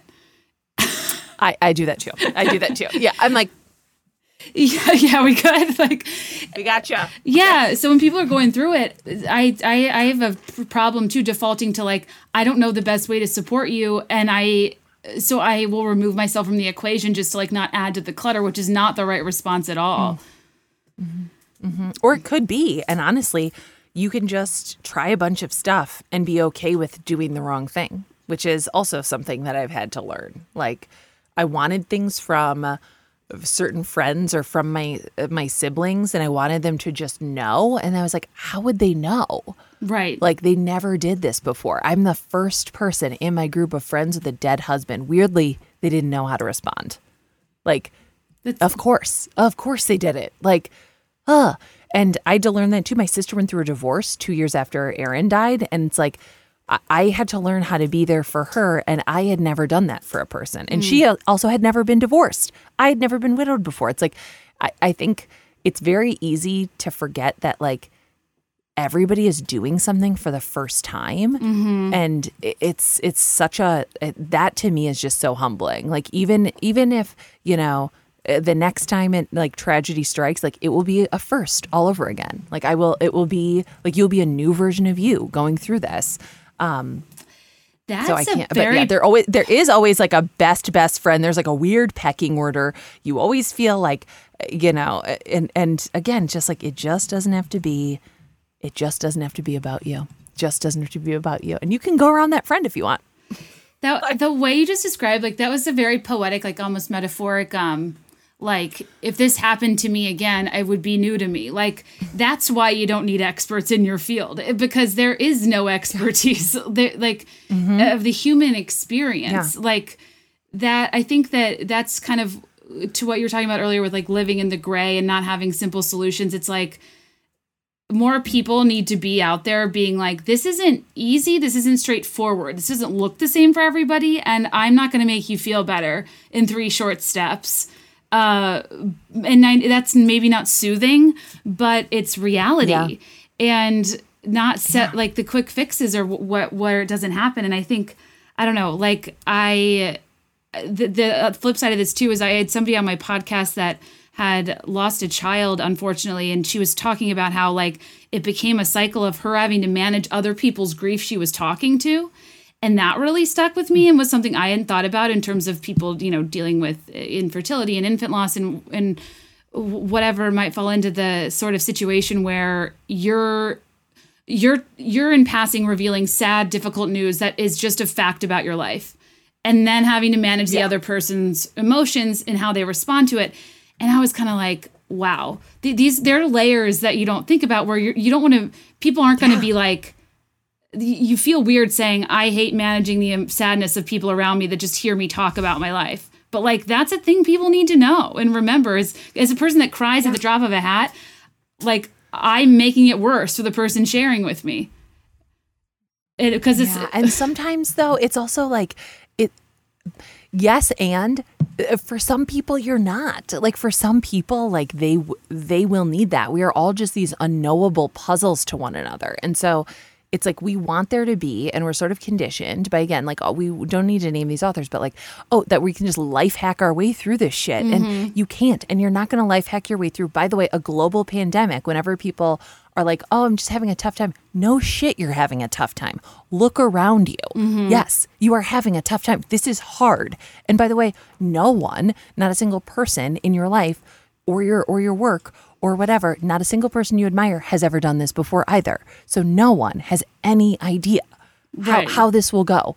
And like at all. And uh and i've i've i've felt the way that uh your other guest described where it's like i i it's hard to manage somebody else's um emotions. And also sometimes i've felt so seen by other people's sadness over what i've b- been through uh, in in the strangest ways and uh like um God, I'm trying to think. I'm trying to think of an example that won't like make somebody feel bad, but um, like you know, like sometimes. Uh, uh, okay, so my a, a friend of mine who it would, had been hard for me to be around her. She, uh, our children were born at the same time. We were pregnant the second time around the same time, and I lost that baby. She had hers, and then her husband was still alive and very handsome. And I remember after, you know, some months had passed, she and I had run into each other, and it was I just had assumed it would be like every other interaction I had, where people were like, "Oh yeah, blah, how you doing?" And I was like, "Great, good, wonderful." and she looked at me and she said, and she was like all like stopped up, and she was like, "It just hasn't been that long, Nora." And I was like, "Oh, thank you, like thank you for noticing." Like, it's not that long ago. Right. Um, and everyone else had sort of, you know, and it's like, um, and who knows, like the, and one of Aaron's friends had come over, his, and his wife was like this right after he died, and his wife was like all choked up and like sobbing and like looking at, at Ralph and being like, it's so sad. It's so sad. And I just remember being like, get the fuck out of my house. Yeah. I will choke slam you with your own lasagna dish. Like I was, I just, and I didn't have like, you know, enough of a, uh, like a crust around me, a callus around me yet to just Right. like not let that ruin me. And um, yeah, so I think, you know, sometimes, sometimes like a, a stranger can just crack that open with you or the or the right kind of person can do it and and and sometimes uh, they can't and sometimes i will meet people who just want to like you know be like my husband died too. Let's move on from that so i can tell you a funny story about how he died. I'm like i got you. I will stay with you. Yes. i will like we will do this together. And sometimes i can meet I, can- I can meet people who are like i want you to sob this out with me. And i can't always provide that which is a, a, a just an emotional reality. Like it's so impossible to fully mirror and give people exactly what they need. And I think all we can do is like bumble through it and be like, I, was that okay? Like, is this, do you want to talk about this or no? Okay. and just uh, like, it's just so, oh my God, I just have so much compassion for all the people that I was fucking awful to after Aaron died. You know? Yeah. I don't have a lot of those same friends. like, but like i think it's it's an interesting thing too where uh you when you look back on all i feel like even we kind of only got through part of the career arc but like do you are you driven crazy or brought pe like i never know how to reconcile that everything happens for a reason commentary that people shoot somebody's way but i'm but when people say that in the context of death i'm like maybe skip this opportunity to tell people that their misfortune was for a good cosmic reason that led to their book publishing like they probably would take it back I would take it back. I would I would I would I would take it back. I will throat punch someone who says that to me unless they are over 70, in which case you get a free pass and I will nod and then I will be like behind your back. Uh, but uh, no, that's a terrible thing to say. It's a terrible thing to say. And even the most, you know, I've I've I have friends who are clergy and they're like, that's bullshit. No. No, no, Yeah. no. No, no, no. No, read read when bad things happen to good people, okay? The by a rabbi from I think this book is 30 years old and he's like that's not true. The the universe has what did he I, I was just reading this the other day. It's like can't we let the universe have a few rough edges? Right Like must everything make sense? No. Like not, not everything happens for a reason. Like Aaron didn't die so that I could have a mediocre writing career. Like he, he, he yes. no, no, no, no. Like he didn't die for a. I mean, he died for a reason. The reason was stage four glioblastoma. Like, but it wasn't a big, you know, cosmic reason. It wasn't a big, you know, God reason. Like the God that I I sometimes believe in is not like out here handing some people Teslas and some people brain tumors. Like she's like, shit, guys, I don't know. like I love that you said I Ugh, sometimes believe bad. in. I love that you said she. I'm, I feel and hear you in every sense of that statement. Right. It's like, a, a- you a know, universe that sometimes I'm plays like, favorites brings me the opposite of peace. Oh, absolutely. I'm like, I, I, I could not follow Rachel Parcell on Instagram if I thought everything happened for a reason. If I thought, if I thought that, you know, she deserves that uh, giant um, uh, pantry that's literally bigger than um, the first floor of my home, uh, and my home is one floor. Um, right. Like what?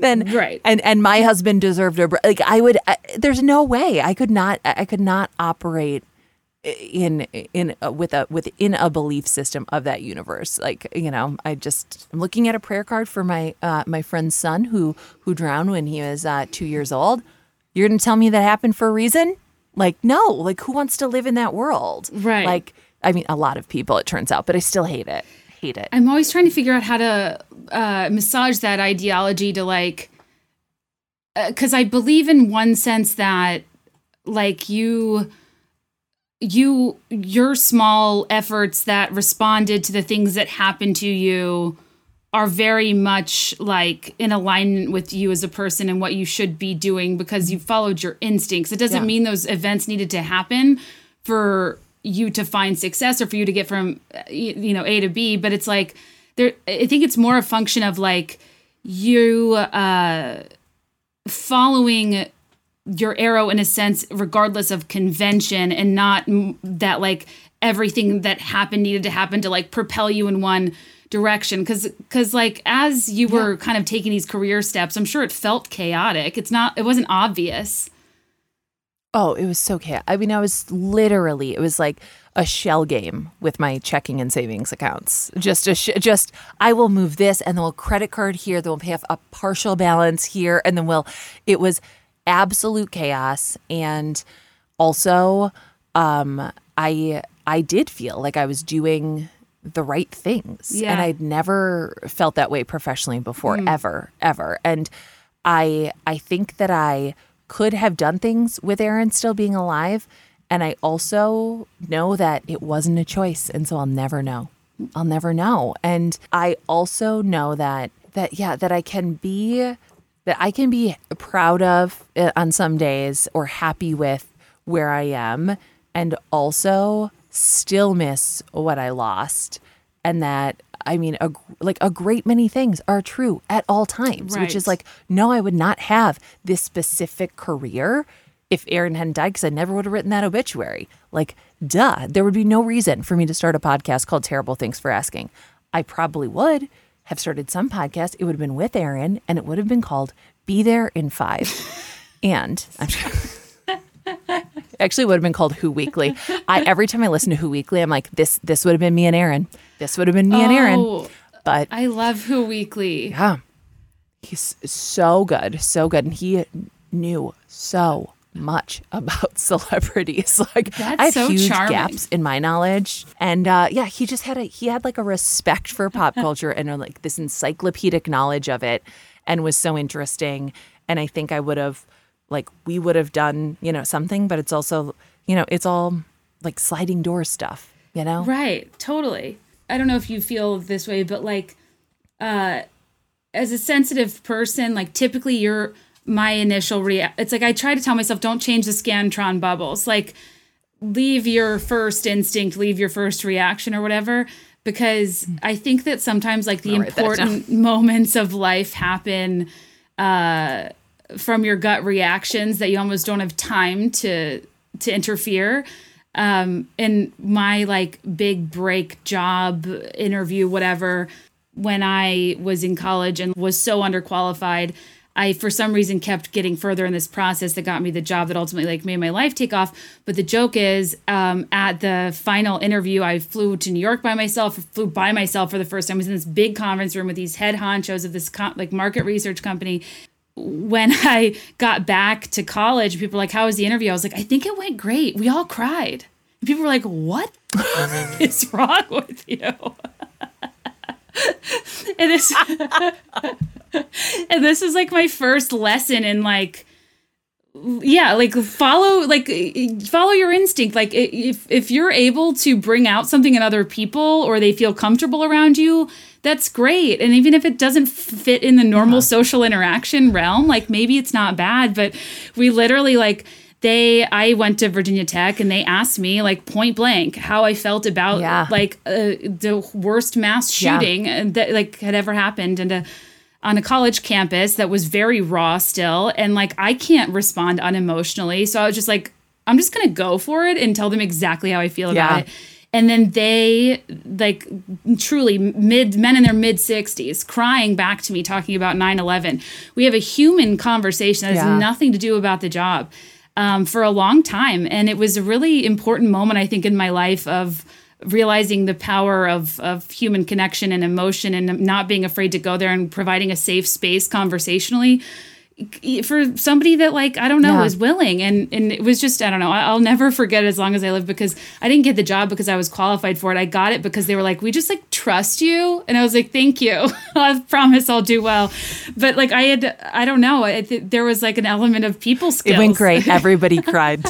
it was such a weird experience but um i don't know. I i feel like i as we've talked about like i'll find myself in intense conversations and i just like like to let them happen however i kind of try to respond to the other person if i can Yeah. but um I don't know. Like I even me now asking you all of these questions, it's like, do you grow so tired of sharing this story and this arc? Does it? Do you get to a point where you can speak about it a little disconnected, or?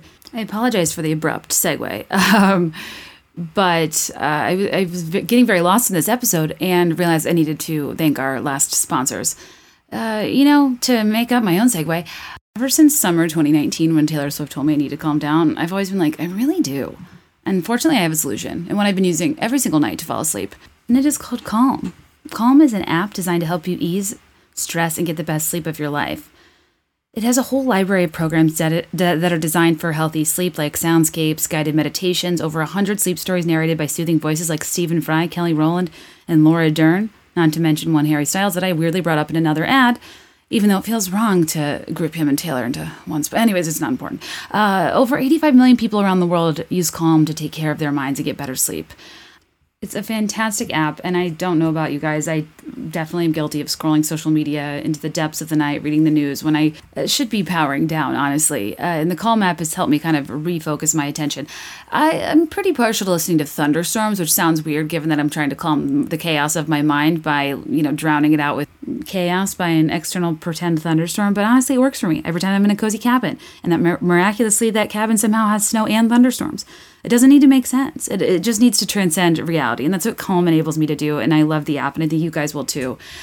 And if you want to get better sleep to calm, you know, your racing mind at night, I cannot recommend this more highly. If you go to calm.com slash be there in five, you'll get a limited time offer of 40% off of a Calm premium subscription, which includes hundreds of hours of programming. Get the Calm app and experience a transformation in the way you sleep. Once again, Calm is offering a special limited time promotion of 40% off a Calm premium subscription at calm.com slash be there in five. That's 40% off of unlimited access to Calm's entire library and new content is added every week. Get started today by going where? Calm.com slash be there in five. That's calm.com slash be there in five. And last but certainly not least, we have Skillshare, which I've been using. I actually just took a class called Graphic Design Basics Core Principles for Visual Design because, as previously mentioned, I was scarred by the experience of people thinking my logo was just a bunch of splatter paint, not a carefully considered girl in a bathtub. Not important. They have incredible classes. You guys know I love Skillshare. I used it all through quarantine, and I still am using it to kind of unlock my creativity because they have so many incredible uh, classes that kind of help you get creative. And whether in the holiday season you're learning to make the perfect handmade gift, you're starting your own business. Skillshare is for my favorite kind of people, which are creative and curious people that want to explore new skills, deepen existing passions, and get lost in their creativity. I can't even explain the range that exists on here and how it's flexible and on your own time, on your own schedule. You can learn legitimate practical skills to actually use in life and business or just to do something fun as an escape. Or even i was just you know perusing classes and i want to take one about houseplants because plants are hot right now and i can't keep them alive. And i need to fiddly figure this out. So i'm taking plants at home uplift your spirit and your space or I'm given hope that my inbox of like 100,000 unread emails will be, um, you know, under control by the time I finish one I've started called Email Productivity Work Smarter with Your Inbox. If you're a student, there's a, an evidence based masterclass in how to study for exams. And the best part is it's incredibly affordable, especially when compared to how pricey in person courses and workshops can be, not to mention not on your own time and in the presence of other people. Skillshare is totally individualized, personalized on your own time, and it's incredibly affordable. An annual subscription is less than $10 a month. So if you want to explore your creativity, uh, please go to Skillshare.com slash BTIF and get a free t- trial of a premium membership. That's Skillshare.com slash BTIF as in Frank. It's a new code, so don't forget BTIF to try a premium membership. Love Skillshare. Thank you to them and to all of our sponsors. And now back to the interview. I don't know, like I even me now asking you all of these questions, it's like, do you grow so tired of sharing this story and this arc does it do you get to a point where you can speak about it a little disconnected or Yeah, I mean, some days, yes. Uh, for a long time, no. Um, but some days, yes. And then, shockingly, sometimes I will have to explain it to a person, and I will just cry my face off. Yeah. like, I. uh, So when we make terrible, thanks for asking. I interview a person, then I um, write a story for the episode. So we'll talk about a lot of things. Then I'll pick like a story to tell, like how the story comes together. I'll write narration, I'll write an episode, we'll pick tape that goes into it, and then we'll do like a table read where we'll listen to the clips, I'll do my narration. And I've heard this story. I wrote the story. I've heard I was there at the interview. and I'm I'm we're working on this one for April, and I it, we're we're doing a reading, and I start to read it.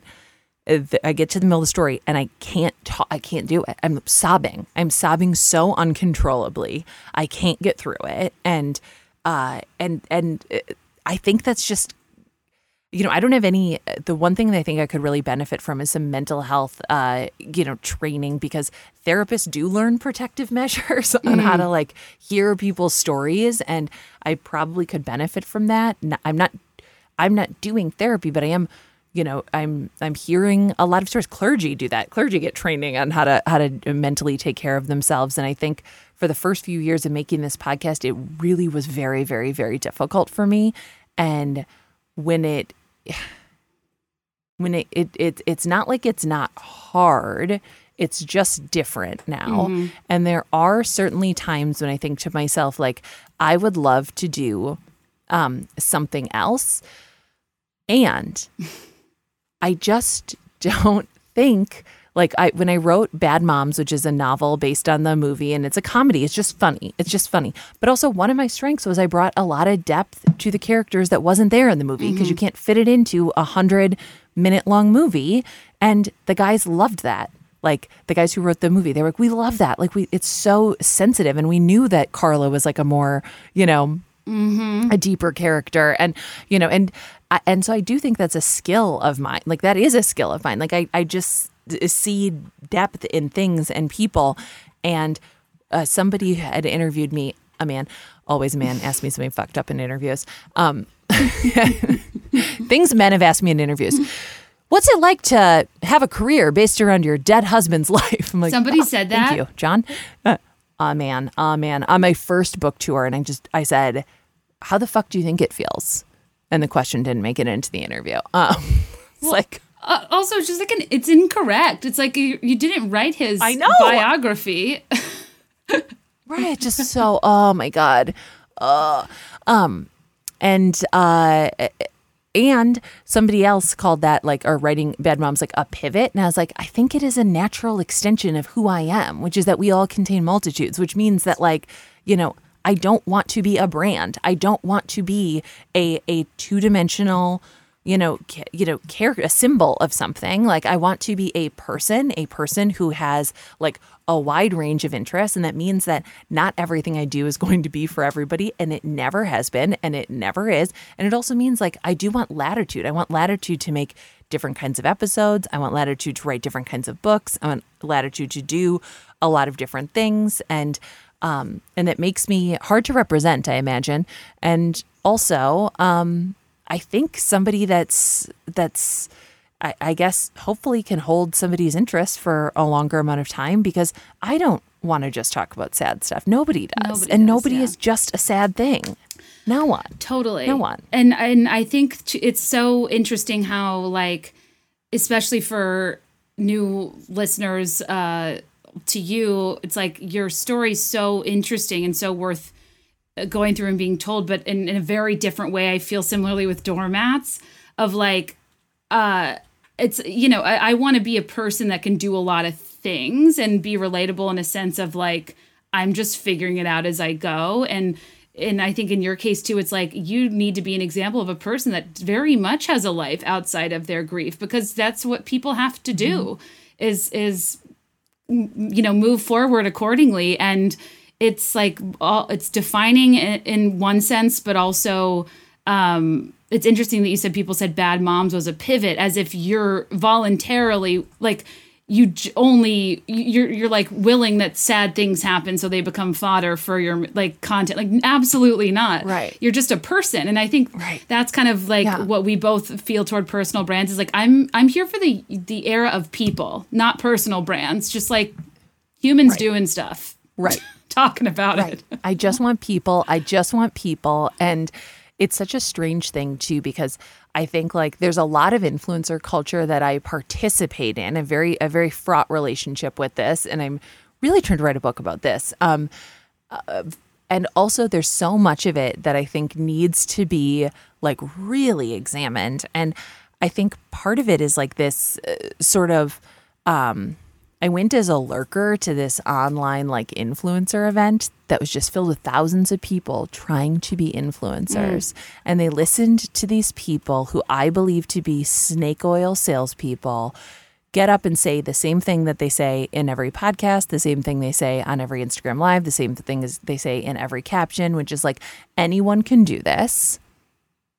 You are an influencer, even if one person follows you. And I just think like, one is that true? And two is that the goal? And what are you aiming to influence for? And if Right. absolutely everyone has something to teach you like do you really think there's no way that these people think that literally everyone has the ability to build a business around being themselves and teaching people how to you know escape from from the trunk of a car when zip tied? You know like there's there's just so like or uh, like like oh like uh, like you could so Kate, you can make a course about how to get 50,000 Instagram followers and I can make a course about how to make 50 get 50,000 Instagram followers. Then everyone who takes our course can make a course about how to get it 50,000 Instagram followers. And then I'm like how is this dissimilar from a pyramid scheme? It's like it, how is it? It's not. It, it, it, the the problem it, I think lies within the the uh, def- the way people define influence. Like I think to me, it's something you earn. It's not something you have. And I think that you have to gain. You have to become influential through something else. And that's Yeah. the thing that you can't manufacture. When people growth hack being an influencer, just as a person who like represents things and products, it's it's so uh, h- soulless because it's not grounded in So anything yes. somebody's meaningfully following. And like I think that's the biggest misconception is like an influencer is something you call yourself. When I'd argue an influencer Mm-hmm. is something people call you. Right. Yeah. Ooh, that's a very good point. Because I, also think too, it's like there's such a it's it's almost like this this power of observation that we have into uh, these little keyhole v- views of people's lives that feel like a fishbowl, but they're not. They're a very very small view into somebody's life. Also allows us to completely like commodify and dehumanize them in a way that makes me extremely uncomfortable. That I've caught myself doing as well. Right. And also, I think it is worth thinking about, and and you you've spoken about this at length, which is that like people who are influencers, and they're mostly they're women, right? We don't call men influencers. No. We we just don't. Um, and the the women that we call influencers are also doing what women have been doing for centuries without payment, which is try things, test them and tell people tell their friends if they like them or not. Like there there are whole marketing campaigns in the you know the early thousands like early 2010s i'm sure you worked on some of them. I know i did. Based around like what can we give women that's not money that will get them to talk about our product and do this work for us for free? And i think like wow, what BS. I participated in that and like perpetuated that culture. And also, like, you know, why would I begrudge somebody making, you know, 29 cents on this um, Maybelline Superstay uh, Matte Ink, my favorite lipstick, um, if they found it and I asked them what lipstick they were wearing and they told me, like, why shouldn't they make like Right. 26 cents off that? Like, truly, it's such a strange thing to begrudge somebody. So it's just, I don't know why I brought this up other than it's something that I think about all the time. And also, I attempted a little bit of influencing, like the traditional kind. It is so hard.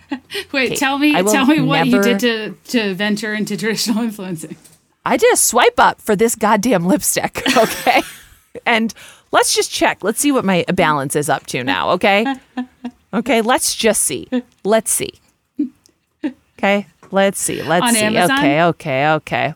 No, on um, I don't know how to do Amazon. Plus, I'm like, I, I'm against Amazon. Like everybody, Oh, yeah. uh, we're all against Amazon, and also we all participate in Amazon. Like we we all contain multitudes. We all know like there are things. You know, oh God, yes, of course, it would be better if we bought that local.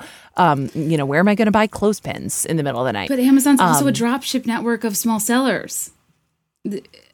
I know, and then people like me know, could have be, could have been selling on Amazon. I chose not to, but like a lot, it, it, it's it's not, nothing simple. I know. Really, Nothing simple, nothing simple. And I've been a huge asshole about that before. It is a dropship thing. And also, they, I mean, they knock off, or there are knockoffs of like still kicking stuff, and you can't report People it. on knock off- You can't report it. Your nonprofit, that's like so upsetting on so many levels. I know. That's so bad. I, got a, I got a real story to tell you another time. It's bad. It's like if you like call it over out there, like uh, literally fuck off. We don't care. Um, okay, so um, three dollars and seventy six cents. So um, uh, we will. They pay out. I think at uh, a hundred dollars. So I have uh, uh, ways to go. $97. So, okay, that's the flip side of this is like it's like it's hard. You know, it's like to make serious money it's a it's a long journey and and the problem too is like the uh, if, if you're pr- pr- pursuing traditional celebrity you have all of the buffers in the world of, of pr and security and mm-hmm. money and like there's just it's your your world is set up to be very insular and designed with privacy in mind. But when your job is telling people stuff about your life people use that vulnerability against you to talk shit about you. They deny you a livelihood of making money in that fashion. I, I, it, I, it does bother me because like influ- a lot of influencers are awful but a lot of them like get all of the worst parts about being famous without actually being meaningfully famous and the money that comes along with fame. And it's like even for me with my mental health like just entering a 24/7 feedback loop has been a really interesting challenge of um like my podcast isn't a character it's just me. So your feedback's now about my personality. Uh, similarly to how i'm sure you feel about your writing in your podcast. It's like well i don't know what to do with this. I'm just fundamentally annoying. And that is my my takeaway from work today um so yeah it's like i equal parts sorry. gr- like I, I hate and and d- defend influencer behavior because I, I don't ever want to be the person that's uh, really going after this industry because it's new or different because new Mm-hmm. revenue streams will constantly pop up and and I can't contest the value of something to the world when I'm getting entertainment value out of it but at the same time people take themselves really seriously Mm-hmm. and that's really hard. Yeah. And i i super like i i just like cringe when people are like oh i'm making all this free content for you. And i'm like well you're making it for yourself because it it feels good to have thousands of people like it. Like it's a gift. Like you did it. You do it because it gives you dopamine and you also do it because it reinforces you when you want to re- return to your your feed to sell people something. And that's okay but like just don't position it as if it's like you know you're you're show running a, a a free reality show for people when really like you are carefully curating uh, sections of your life this is a certain kind of influencer this is not everybody. But you know what i mean? When people are like i do all this stuff for free for you. And i'm like eh.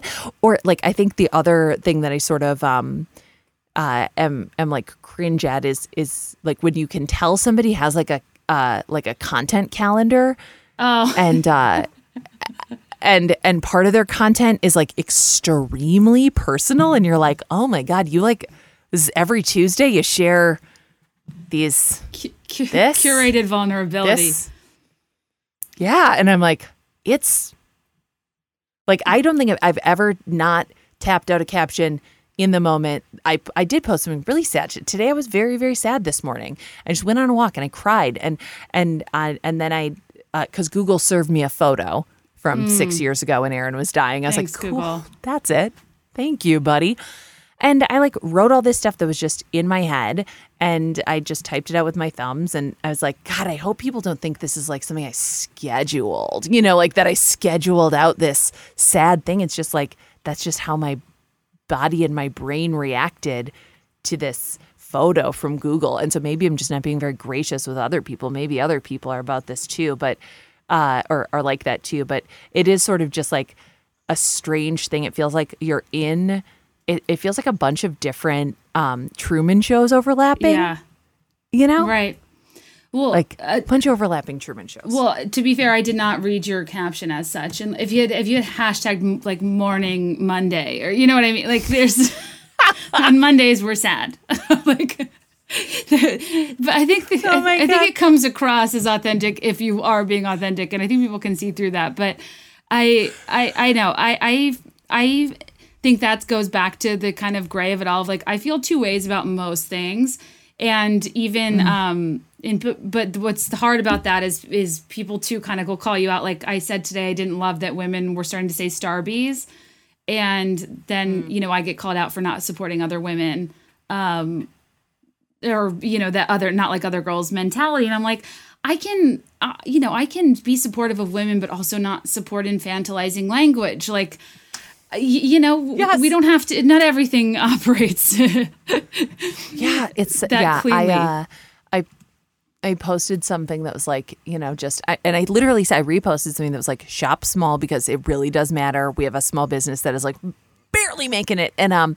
And I wrote not to guilt anyone, right? Because like not to guilt anyone, just like just let's be aware. And someone replied like, "Oh," says the person who's like having a show sponsored by Shutterfly. I was like, It's free. so not to guilt anyone."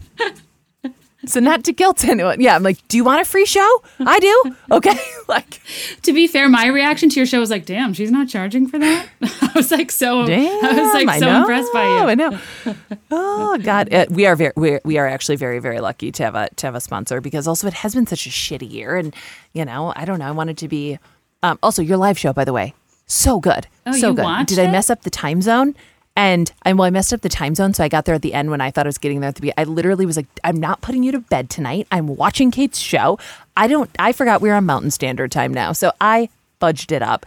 But um, but what I said was so good. You're just so good, and I'm glad you couldn't see the comments. But you next time we'll have you should have somebody just shouting at you the best comments because that that that, I, that is were- something I I don't know how I would you were just adored. That's so sweet. Uh, and I don't know how I would advise another person to approach that because, like, I didn't. I wish I had known people were interested because I thought people were bored Mm. when they weren't and whatever. But like, Yeah, yeah, yeah. uh, a, I'm so honored you attended. My God. Uh, You're so good. You're so good. wait, but also I forgot to say earlier. I went back through our DM history um, to identify the things we had talked about in the in, in the time of our internet friendship. And can I clarify some of them with you before I take up way too much of Oh your God, time? yes, yes, yes. Um, okay, so well, a couple things that um, we have in common. One, we both want geo trackers with teal racing, like purple geo trackers with Oh. teal racing stripes. I've never had another person emphatically be like, "That's my dream car," but like it really is mine. It was it was my dream car. I would scour the classifieds of the Star Tribune, highlight them. There was one for sale for three thousand dollars when I was in eighth grade, and I left it on the breakfast table for my dad. Like that wasn't an insane amount of money in 1997. What the fuck When you is wrong with you? Like for he drove years. Right? He drove a Geo Prism at the time that only one door opened. And I was like, um, so with your extra money, would you mind buying me um this little tiny toy SUV? I thought it was the coolest freaking car ever. Toy SUV is exactly what it is. Yes. Somebody d- told me like, oh yeah, if anybody wearing like who had a geo tracker was in the wrong parking spot, the guys in my high school would just physically lift it and move it. it's like it's like hollow plastic. It's so fierce. It's like a low budge Jeep Wrangler that just the very back windows are soft. I just thought it looked like a Barbie car, and I, I think it's probably. I don't have very much pretension with labels. Like I don't need a nice, Yeah, nice car, Yeah. purse, shoes, whatever. I just like Yeah. like what I like. Same, same, same. I'm like, this this is cool. This is cool, guys. My other favorite, like a car that I still look out for is a Chrysler LeBaron convertible with the lights that pop up, which also when it like you know when you talk about things that like signified wealth to you as a kid, pop up headlights. I was like, oh shit, they're rich. They're Oh, rich. Their headlights pop up. They are rich. Sure. Or if your car had like headlights that had their own wipers, Oh, I was yeah. like, oh my god. Yeah. if you pulled Yeah, up with a was a Pontiac. Sunfire, I was like, I'm not. I wasn't ready for it. Uh, that type of wealth. It's intercom wealth. That's that's. Um, shit I'm not familiar with. I, I I love like how those status symbols like made people that are utterly unimpressive as an adult, but as a teenager, it's like if the top comes down, I mean, the top might come down. right. I was like, I could. exactly. And I, the geo tracker made me laugh because you were like, no, I would circle it in the paper, like, no. And then I was sending you pictures Yes. of geo trackers, and I was just like, this is a funny conversation I forgot about. Um, we also talked about um, how, oh, at one point I had said, um, that I believe that the that rose art crayons and uh, color pencils are the android of coloring utensils, and you 100%, said that's how you knew your parents were struggling. Sorry to laugh. Isn't that so sad? I was like, oh, like I got the crayons and I was like, my suspicions are confirmed. They are the whispers that I hear. Like, shit, this is falling asleep. This is dry. This marker's dry. This is getting it's a dry, colorless wax. I was like, it's all wax, no pigment. Fuck, I might as well just not color. Thanks, Margaret. These are the things Yeah, that's how I know. that I'm obsessed with like poor th- products that have performed poorly for the history of time that have never revised. And rose art is one of those real head scratchers that I'm just like, change a child's life. like, Someone is at someone. There's a brand manager at Rose Art who's like, yeah, what's it do ya? yeah, okay. He's like, yeah, we make crayons, but They don't work. yeah, It's part of the charm. yeah, okay, yeah, we're we're not Crayola. What do you want? Okay. Um, you also had DM me that you bought a um so Lynne Spears wrote a book that was pulled from shelves and you did find it on eBay. Yes. And I'm going to send it to you. Yes. Did anything good come from that? Uh, oh. A lot. And there are. I mean, this is like when you when you look at a book like this and you can see there are a lot of pictures. Lots of pictures. I mean, chapter Oh my god, are you ready? Chapter 27. Jerked around. Oof. Right before Britney went into promises, after she shaved off her head, I got an anonymous call from a man while I was driving in Los Angeles. There are drugs planted in Britney's Malibu house, he said, going on to tell me that there was a conspiracy with Kevin and Britney's assistants to make my daughter look like a bad mother. I was so unnerved by the call, I missed my exit in more ways than one. Like no offense, but that's writing. Like damn. That is writing. It's like burn my books, okay? And like there's a lot of pull quotes, which I I love. Like I I love it. I love it. I love it. Um Why would she pull that from shelves? Is my question. Is it the pull quotes? I it, it's I I am dying to all I could think of is that maybe her husband, her ex-husband um would sue her cuz it does it's not it's not good. It's not good. It's not not uh yeah. So this is coming your way, okay? I can't Circle wait. of- Through the Storm Circle by. Lynn the lending the lending library through through the storm it came from england it's a uk version uh, so a lot of extra use but other than that heck of a story heck of a story I can't wait. so Um, and you also, as of the summer, had just for the first time watched Hamilton, and you DM me to agree Yeah. with me that it's a widow's story. yes it is a widow story absolutely absolutely i was not prepared for that even though i knew it happened i don't know how is i just did not Nobody is. i was not prepared Nobody's nobody's ready for that story to get them in that way. Yeah. Yeah. Uh, but yeah, that's a widow story immediately. Immediately. I was like, oh, oh, I see where this is going. Oh, oh. Um, I'm glad I, I'm glad I watched that. I'd never I've never like uh, been I don't know anything about musicals, you know? Yeah. Like I saw Rent once. Um, but it really got me into it. It really got me into it. I'm glad you uh, saw that. Like it, it, that was a funny thing where like there's been uh, people have talked about it being about Eliza for a long time, but I did a TikTok about it that like not went viral, but like I was getting Google alerts about myself being quoted in Elle magazine, um, and they were like, uh, Kate Kennedy in her TikTok said that uh, she thinks that Lin-Manuel thought. I'm like, oh my god, like journalism is dead. And like the joke is my face is puffy because I've been awake watching Hamilton crying, and I'm like, I think it's about Eliza.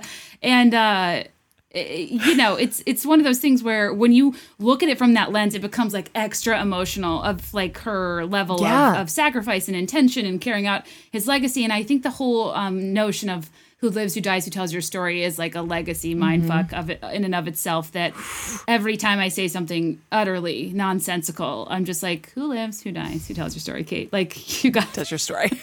you you're you're crushing this. you and your geo tracker. Greg, Greg will break his silence. Yes, Okay. right, right. Um, we also talked about over DM that um, you. Uh, oh, you. I posted a video of the Verve Pipe singing the song "Freshman." You simply replied, "Chills." Chills. Chills, guys. That was that song came out when I was a high school freshman and we were like I mean, guilt-stricken, you know sobbing with their heads on the floor. Some might say. you know the uh you know the TikToks where it's like returning to my small town and it's the Lana Del Rey song. Like that's how we walked through the halls freshman year. Okay? Like for the life of me. I can't remember. that song. Just like what older boy wants to ruin my life? Okay.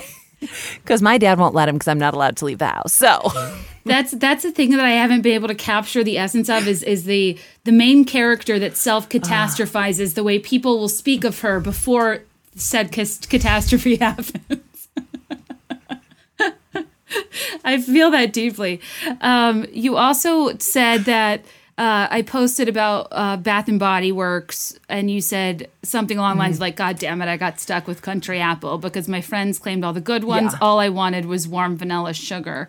all I wanted was warm vanilla sugar. Uh But there was a was there a quantity limitation? Like what prevented you from It's just- getting what you want? uh, because uh, Erin Mulcahy got warm vanilla sugar.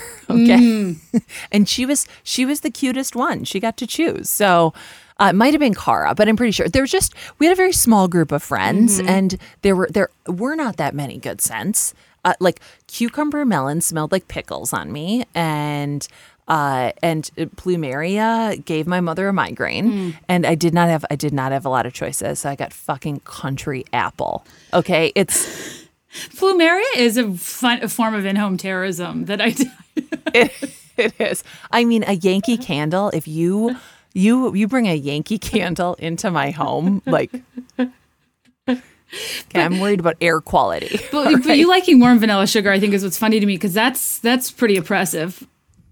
Of It's it is. It was uh, but also my high school experience was like how can I just just uh, pile on uh, fragrances that will mask the fact that I have a body. Okay? I need secret powder fresh deodorant Right. and I'm going to cake it. I'm going to cake it on. I want it Yeah. pilling off my armpits and then I'm going to spray my entire body with body splash splash it on. And then I'm going to put on a coordinating lotion, highly scented lotion, highly scented. And I'm going to carry a small version in my backpack to re-moisturize my hands in class to remind the boys that I have underneath these men's khakis and polo shirt, there's a body, and it looks a lot like yours. But uh, I someday hope to. but the, the that that is like a funny phenomenon of like bad family life, bad like health education is like just drenching yourself in scents other than your natural body one. And the body splash thing is funny because they young young women will use body splash as if like oh I'm not it's not a spray like I'm just splashing it on but actually a splash is more aggressive than a spray and Oh. like you're doing a can opener into Yes. a fragrant pool not a cannonball, but a full opener. and it It's yeah, it's and like you know, how men have uh, they would like specify like women have to use antiperspirant and deodorant, and men just use Right. Isn't that like a? Uh, did I make that up? Is that a distinction? I I mean, all I know is that I wore so much of it that it would be hard to perspire, even if it were just a mere deodorant, because it was clogging every Ah, conceivable that's the pore stuff. That's in in in my arm. yeah, like, and it was full aluminum, full aluminum, right up there in my in my in my glands. Okay, just pack it in Don't you? always. All my shirts from that time were just like bright yellow stains. From, Oh yeah, Like- and I hate when things become unhealthy after years of use. I'm like, uh, yeah, cool. thanks BPA. Yeah. Like I, I we've Yeah. we've been doing this for a really long time now. Or deodorant clogging is like a funny thing where and tampons too. Like all of a sudden everything's clean and they're like. Look at all these horrible things that come in the things you put inside your body your whole life, and you're just like, "Well, Jesus Christ!" Like, how, Yeah. how Well, would have been nice to know yesterday. would have been nice to know. Um, you also made a very funny comment. I posted an ad that was about this drink, and I could not tell if it. It, it was like this canned beverage that sounded so amazing. I was like, is this alcohol or like ecstasy? Like, I don't know like what the vibe is because it was acting like, you know, you were dropping hard drugs. And you responded saying, There are so many non words in this, but I'm so glad it's filled with adaptogens and not complacentogens. And I just wanted to nod to your brilliant comedic writing that in a DM that no one would see but me, you took on adaptogens. God, it's like I just I don't want any science with my food. I don't want I don't I just don't. It's just like I, or especially yeah, just oh no, they're just I mean, they're getting in there, they're seeing what you need, they're meeting those needs. It's like sure. Like that's what don't want complicitogens, my God. Yeah. What a nightmare. and then my next one is that you were talking about something I think it was over the summer and I felt understood because you said you were like upset about something. You, you said like, "Geez, fucking Louise," and I'm like, the combo yeah. of the Pollyanna wholesome nature of a "Geez, Louise" with an f bomb wedged in between it is like the perfect like. Uh, it's just like I felt understood in that moment because I am always trying to adjust my like I'm not a naturally uh, vulgar person, but I I do like a strategic f bomb. Yes. Yeah. Yeah. But yeah, wedged in between cheese Louise. It was just too good. cheese Louise. Cheese freaking Louise. I'm trying to clean up my act because these kids will just repeat mm. anything. Mm. And like we're driving and the little one's like, Is that guy being a son of a bitch? And I'm like, Ooh. Ooh. Even Ooh. I, I I just clutched my pearls. yeah. Ooh. Yeah. I'm like, what? And then Ralph will be like, no, he's being an asshole. I'm like, ah, don't. Oh. Like, like well, yes, no. but no. you're not wrong. Yes. And yeah, you're not wrong. And also just stop. These are the things I struggle with with parenting.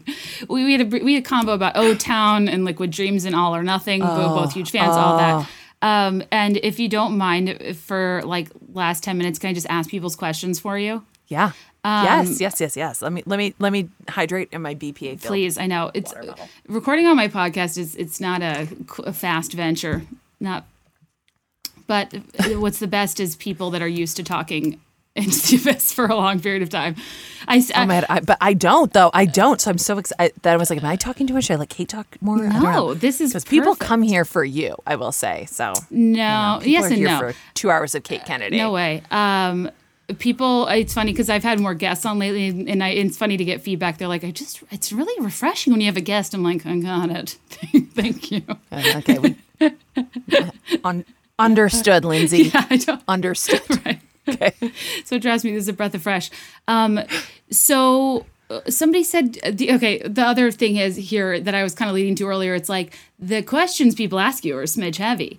Um a little heavy a little heavy that's okay but that's, that's okay, okay. Uh, but i feel i similarly feel like uh, like when I first started doing shows and was doing meet and greets and stuff, I had this problem where people would tell me their life story and like I'm not going to walk away from that, and the venues would get upset with me because I was taking too long and da da da and it isn't it's it's like a really great blessing to have uh, that people want to tell you things right? Like or people want to ask your opinion on yeah, something yeah. with depth. And um, i think it speaks a lot to how much people trust you and your opinions. But uh, one question was like do you worry more or less compared to 10 years ago? Oh so much less. Really? So much less. So much less. I like could not some days even get out of bed because i would be so worried. I'd be rehashing absolutely every single interaction. You know, or just I would go home and spend like hours composing a per my last email. I was so so keyed up about uh, the future and I, I I'm I worry a lot less now, a lot less, even with kids. Interesting. That's helpful for me to hear. Mm-hmm. Uh, yeah. worries about everything too almost so granularly, yeah, it's just useless. yeah. I mean, so you've caught me on days where I'm like, oh, geez, like, you know, I'm just, and I'll get really keyed up about something, but mostly, like, no, I worry a lot less. I was such a miserable person 10 years ago. It's hard to even imagine being like that again. Interesting. So somebody said, um, how do you get through anniversaries?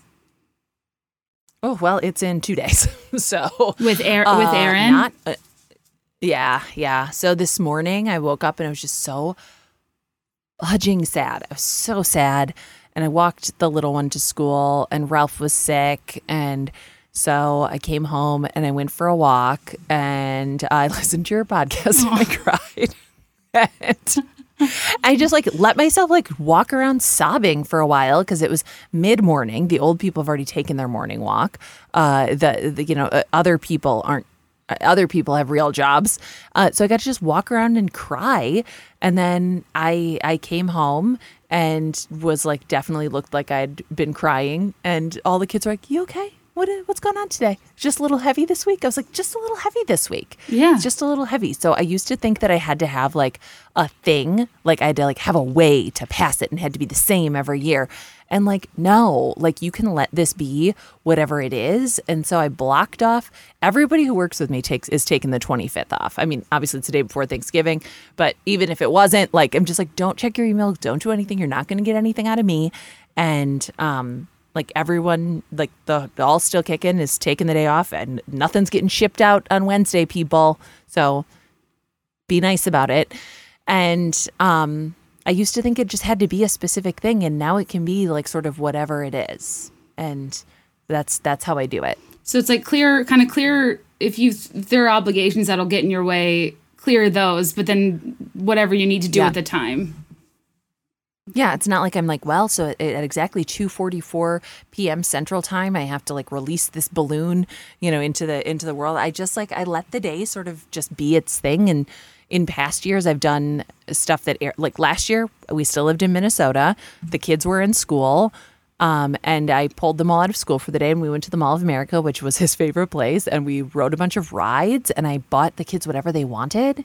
Matthew was like, "Really? Do we have to?" I was like, "Shh, shh, shh, shh, shh, shh," because Aaron loved buying people gifts. You know, like he just loved buying people extravagant gifts. And you know, I'm like, "Is he?" th- They're kids. Who cares? We saw a movie. It turned out it was Frozen 2, which is a grief story. So I sobbed the whole time, Oof, really ruined the mood. Uh, yeah, yeah, yeah, yeah. The Disney Um, movies and then we that. I, I'm never ready. They know what they're they doing. know what they're doing. It's so frustrating. you're- Oh God. So yeah, let it be whatever it needs to be, and also like you'll sort of like find out in time what that day will Yeah. mean to you.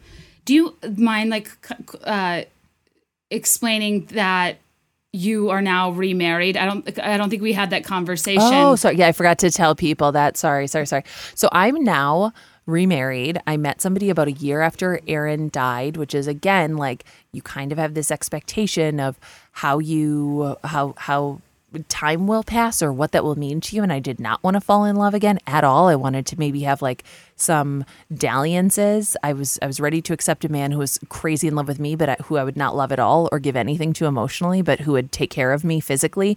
Um and uh, eh, but even then, I was like, too lazy to find it, that person. Very uninterested. Already fell in love once. It was great. Would love if that was my last interaction. Um, and then I met Matthew, and he was so wonderful. And I met him through a mutual friend who was a widow. He had played in a band with her husband, her dead husband, and he was a divorced dad, divorced, bankrupt dad of two. And uh, it just, it was on. it was Yeah. just like, I don't know, like he, I knew you know, within two minutes of talking to him, like, oh, you know how to survive something. I will never need to take care of you. You will never need to take care of me. We will do it together. Um, and it, I don't know, like, I just knew that we could choose each other without needing each other and that he could survive me. Hmm. And that was a good sign. It- and he came with two kids. So now that's the four. She is like, I acquired two, I came with one, and then we had one together. It's so interesting how your needs evolve with like how your life does, and like how those are things you wouldn't have looked for in a partner previously by any Uh, stretch. I would have. I would have been like, it, no, and he's five ten. Like no, no, no, no. He's, well, I did measure him. We had like a. He's five eleven legally. I will. I will rescind all the, all the ways that I've defamed him in the past. Legally- he is 5'11", legally I did he's check. Legally, Five eleven. I will. I will sign. I will have that document notarized. I measured it several times. Uh, we, it's his five eleven. He's five. But I would have been like, no, no, no, no, no, no, no, no, no, no. Five eleven, divorced, two kids. No, no, no, no. Well, the Date a dad. That's what I tell people. Find a divorced dad. Like, one, he's not going to make the same mistake twice. He's just not going to. And two, he already knows how to take care of something that is not himself. And three, like, he does not expect to be the center of your world because you are not the center of his. Uh, was there a, like a person on your podcast you interviewed that stuck with you the most? That like an episode you would point people to, even if they're new to it.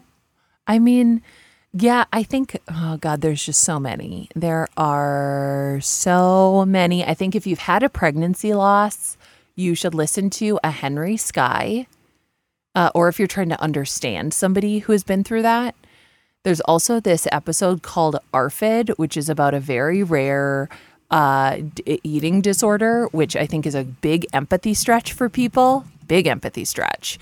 And then there's one called Route 91, which is about the Las Vegas shooting. Hmm. And it is told by two of the survivors who are very, very young. And is just a big, big episode. And we did this series on childhood trauma about a year ago called What Happened to You. And it's, I don't know, I really, really learned a lot making that episode. And it helped me understand children better and it hmm. helped me understand adults better because we are all former children. We really are at our core. My gosh. It's just, it's like, yeah. I'm going to include those in the show notes um, because you guys should definitely listen. The I haven't actually heard all of those, so that was helpful for me too. Um, uh, somebody, a I, these are, I feel badly like breezing through these. Um, somebody okay. asked, uh, surviving uh, your first holiday season after losing somebody. Oh my God. I want you to lower all of your expectations to the ground, then bury something, and then lower them even further, like as low as you can go. Uh, you know, traditions are not meant to hold us. They are not. They are. We are not captive to traditions. We are not captive to the way things should be. There is what is right now, and I want you to give yourself a lot of space to again let that day be what it is. And I also want you to tell everybody around you, I don't know how I will feel on this day. I don't know. I don't know, and I don't know what I need. So please give me a lot of leeway. Maybe I'll be three hours late to brunch. And, and or maybe I'll be very early and I will actually bring the thing I said I would. Maybe I will ditch you at, at, the at the very last possible minute and it's not about you. Mostly we're not seeing people because of a pandemic. I hope nobody's doing that. But know I know some people are and I'm trying not to judge. And like and and so also again, maybe what I wish I would have done, I just wrote a whole thing in the New York Times with this. I wish I would have skipped it. I wish I would have skipped my first holidays. I wish I would have just been like, you know what? This year, we don't do any of that stuff. This year, we don't show up and pretend that it's still Christmas. This year, we all lay in bed and eat ice cream and and order Chinese food and just do something else. And that can also be a memorable experience. It can be the year you didn't have Christmas. It can be the year you didn't have Thanksgiving, which for a lot of people, you know, it is anyways.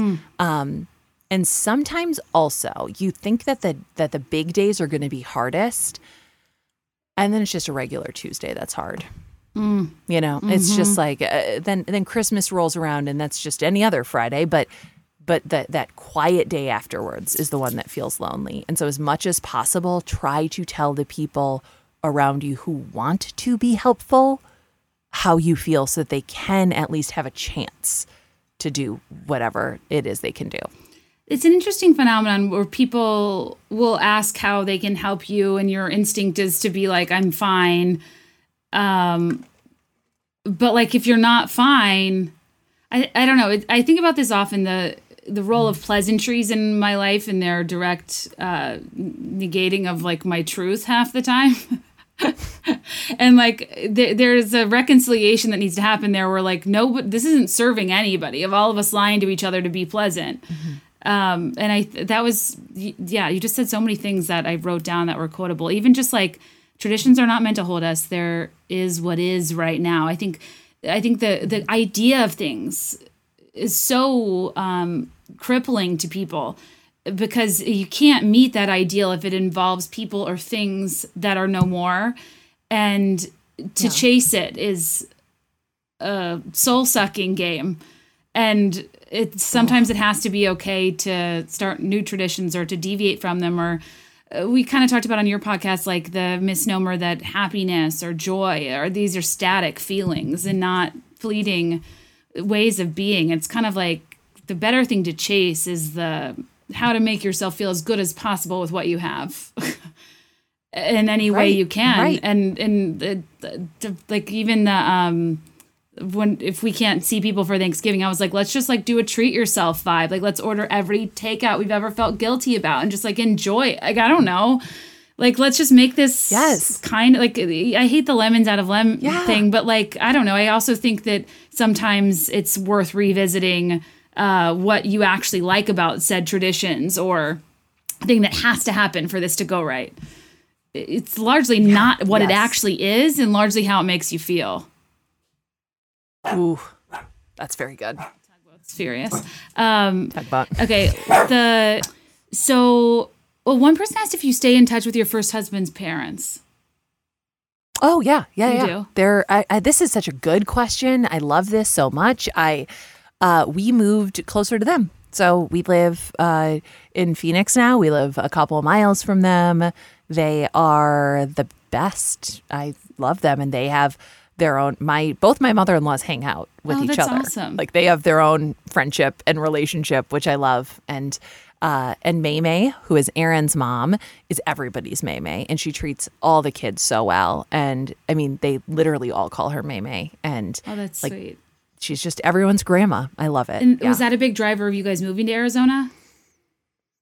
yeah, it didn't it did not hurt at all. Like uh, I wanted to live somewhere where there was sun, so I wouldn't have to be so depressed all the time, and where we had some family. Yeah, you know, yeah. like where we wouldn't just be like totally flapping in the breeze, but uh, but but also like a place where I had no real memories, and I could sort of start a different adult life. Mm. Yeah. and and you know what I mean? Not like it'd be like if you lived in in your same town in in Virginia for your entire life. You'd be like, "Ooh, wow."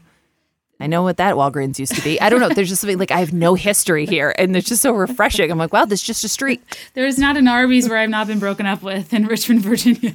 right? Exactly. No, I, I, I, I as an HSP, I don't know if that's an HSP thing, but like I tie mm-hmm. environment so specifically to sentiment, to emotion, and yeah, I, I, I completely identify with that. The a lot of people wanted to know if you were liking Arizona, how Arizona's doing. You know, I'm going to ask about the hair extensions, even though I know that's not like a central part of yeah. like everyone's life in Arizona. But the other, the how you like Arizona. Um, Hair by Chrissy, if you have any thoughts on that. And also, you have a new um, uh, tortoise that I'm very interested to hear more Oh about. Oh my god. Oh my god. Hold on. I'm gonna text. I'm gonna text Matthew and Bring me the tortoise. One second. What will that tortoise grow to full size, like Tiptoe? Oh yeah. You you follow It's Tiptoe, like right?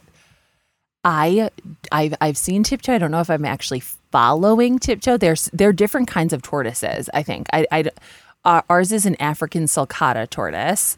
Uh, and I think Tiptoe's just like a regular desert tortoise, but I'm not sure. But ours will be huge, and he will live for 80 years.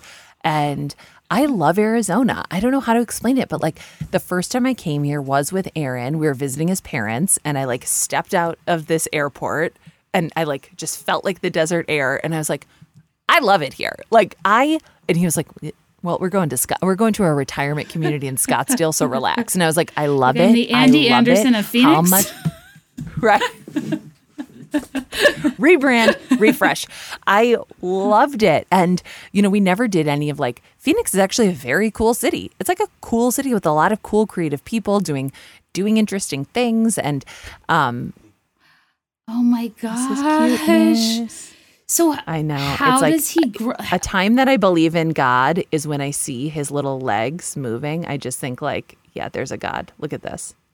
I, I Look it's a this. beautiful creature and so calm and like it, the fact that it will grow to where you can't even carry him anymore is so crazy. Um, yeah, I'm like, I, I don't know. I, got him from a neighbor.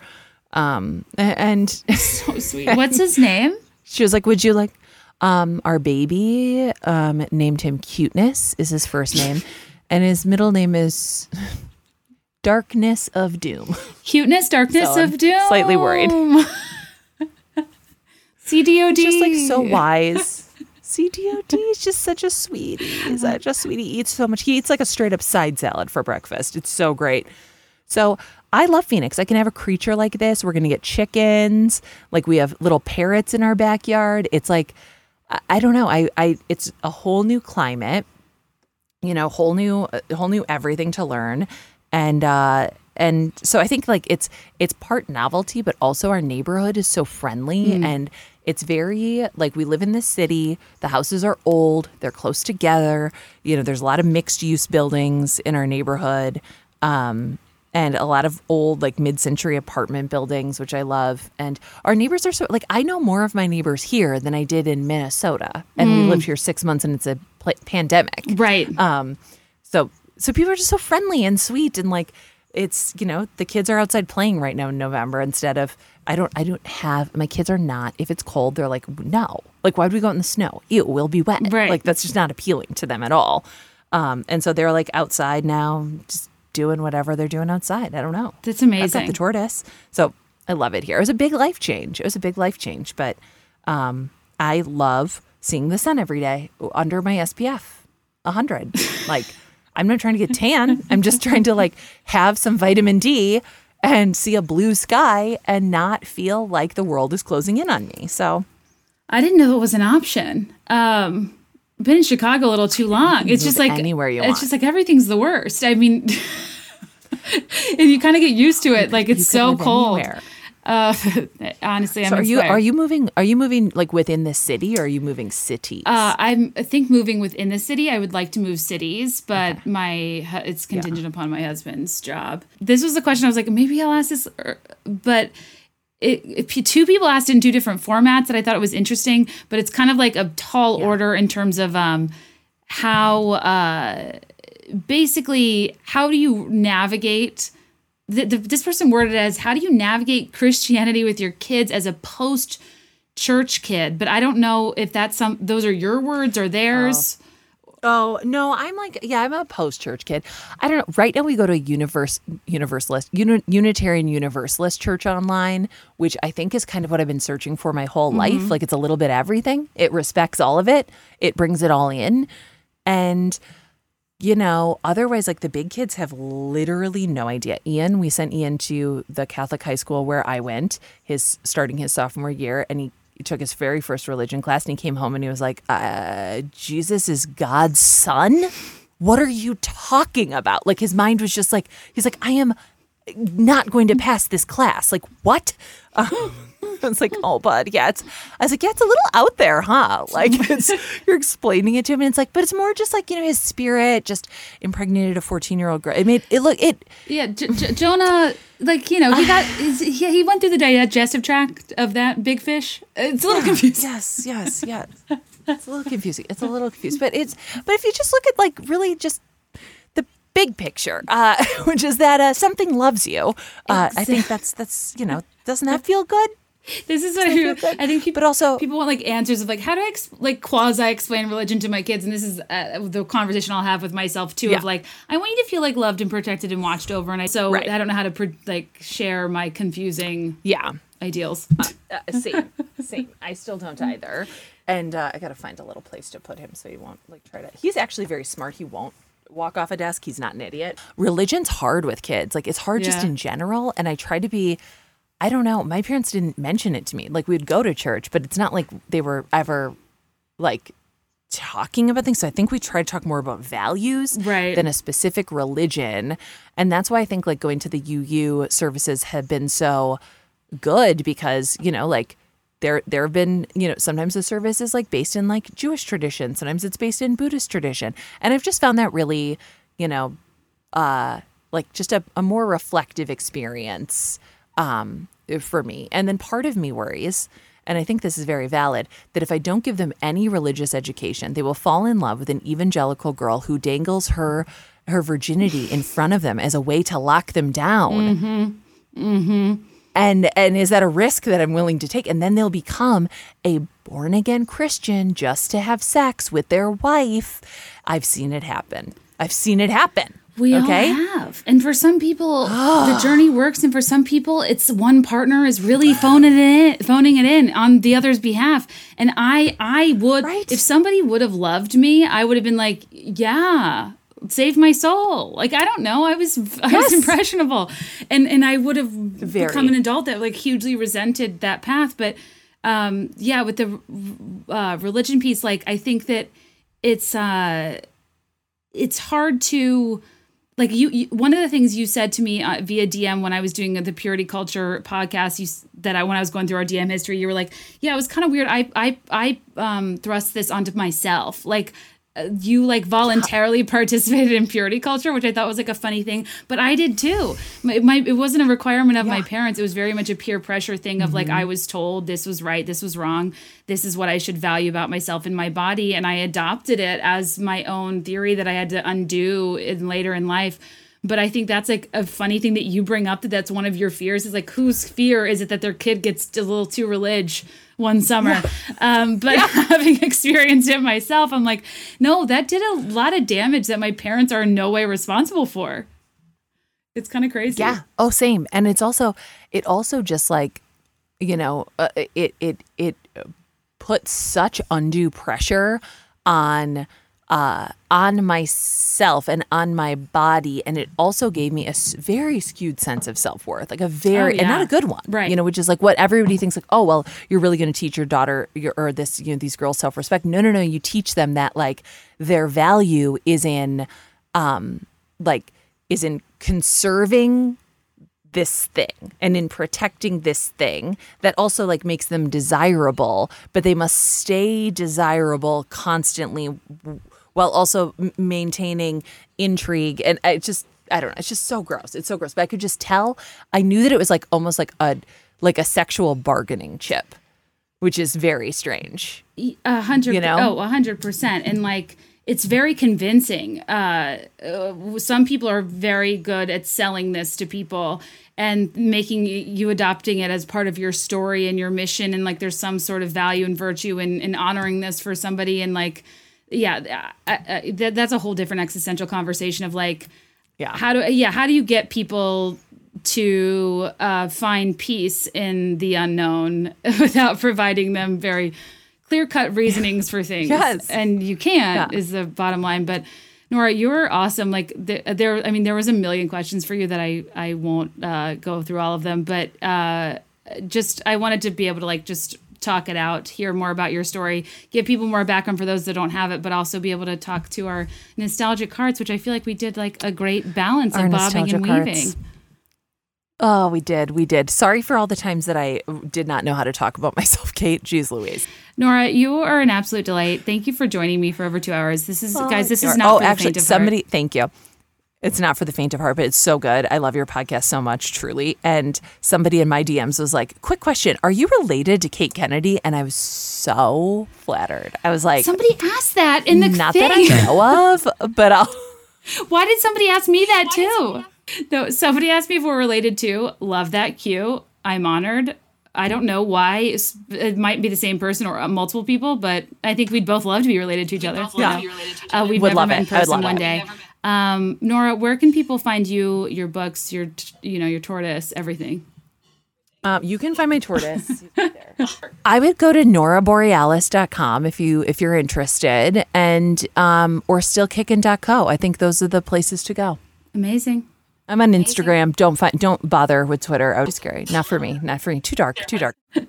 Oh my God, you're the best. I will let you go. People will love this. People love you. I love you and wish we were related IRL. Uh, but hopefully we'll meet sometime. And until then, I'll talk to you soon. Bye. Bye, Kate.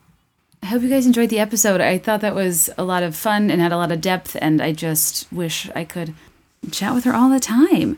If you uh, missed our episode, I was on Terrible Thanks for Asking Her uh, podcast that it, it's huge. It charts every week. It's uh, always I always see that yellow thumbnail soaring, and I'm also soaring with pride because I just want to continue to see her absolutely crush it. Um, I am on the election day episode of Terrible Thanks for Asking. I was honored because she invited me on to essentially us both ramble for two hours and get people's mind off of the election. And uh, I had a great time. It was one of my favorite guesting uh, episodes I've ever done. So check that out. Also, patreon.com slash be there in five to see all my Taylor Swift content that probably will come out tonight. Merch is for sale. Uh, there's a link in the bio. It's uh, teespring.com slash stores slash be there in five, but also it's the link in bio of my Instagram at be there in five, also in the show notes as well. You guys are the best. I love you so much. Actually, I have two episodes coming out next week, so get ready to be inundated with more content. And uh, I am so appreciative of your time and so grateful to keep you company. And I hope you are all hanging in there no matter how good or bad things seem today. The important part about Be There in Five, as I've mentioned, is that we're on our way, you know? As always, let me know your thoughts and I will let you know mine. I'll be there in five, I swear.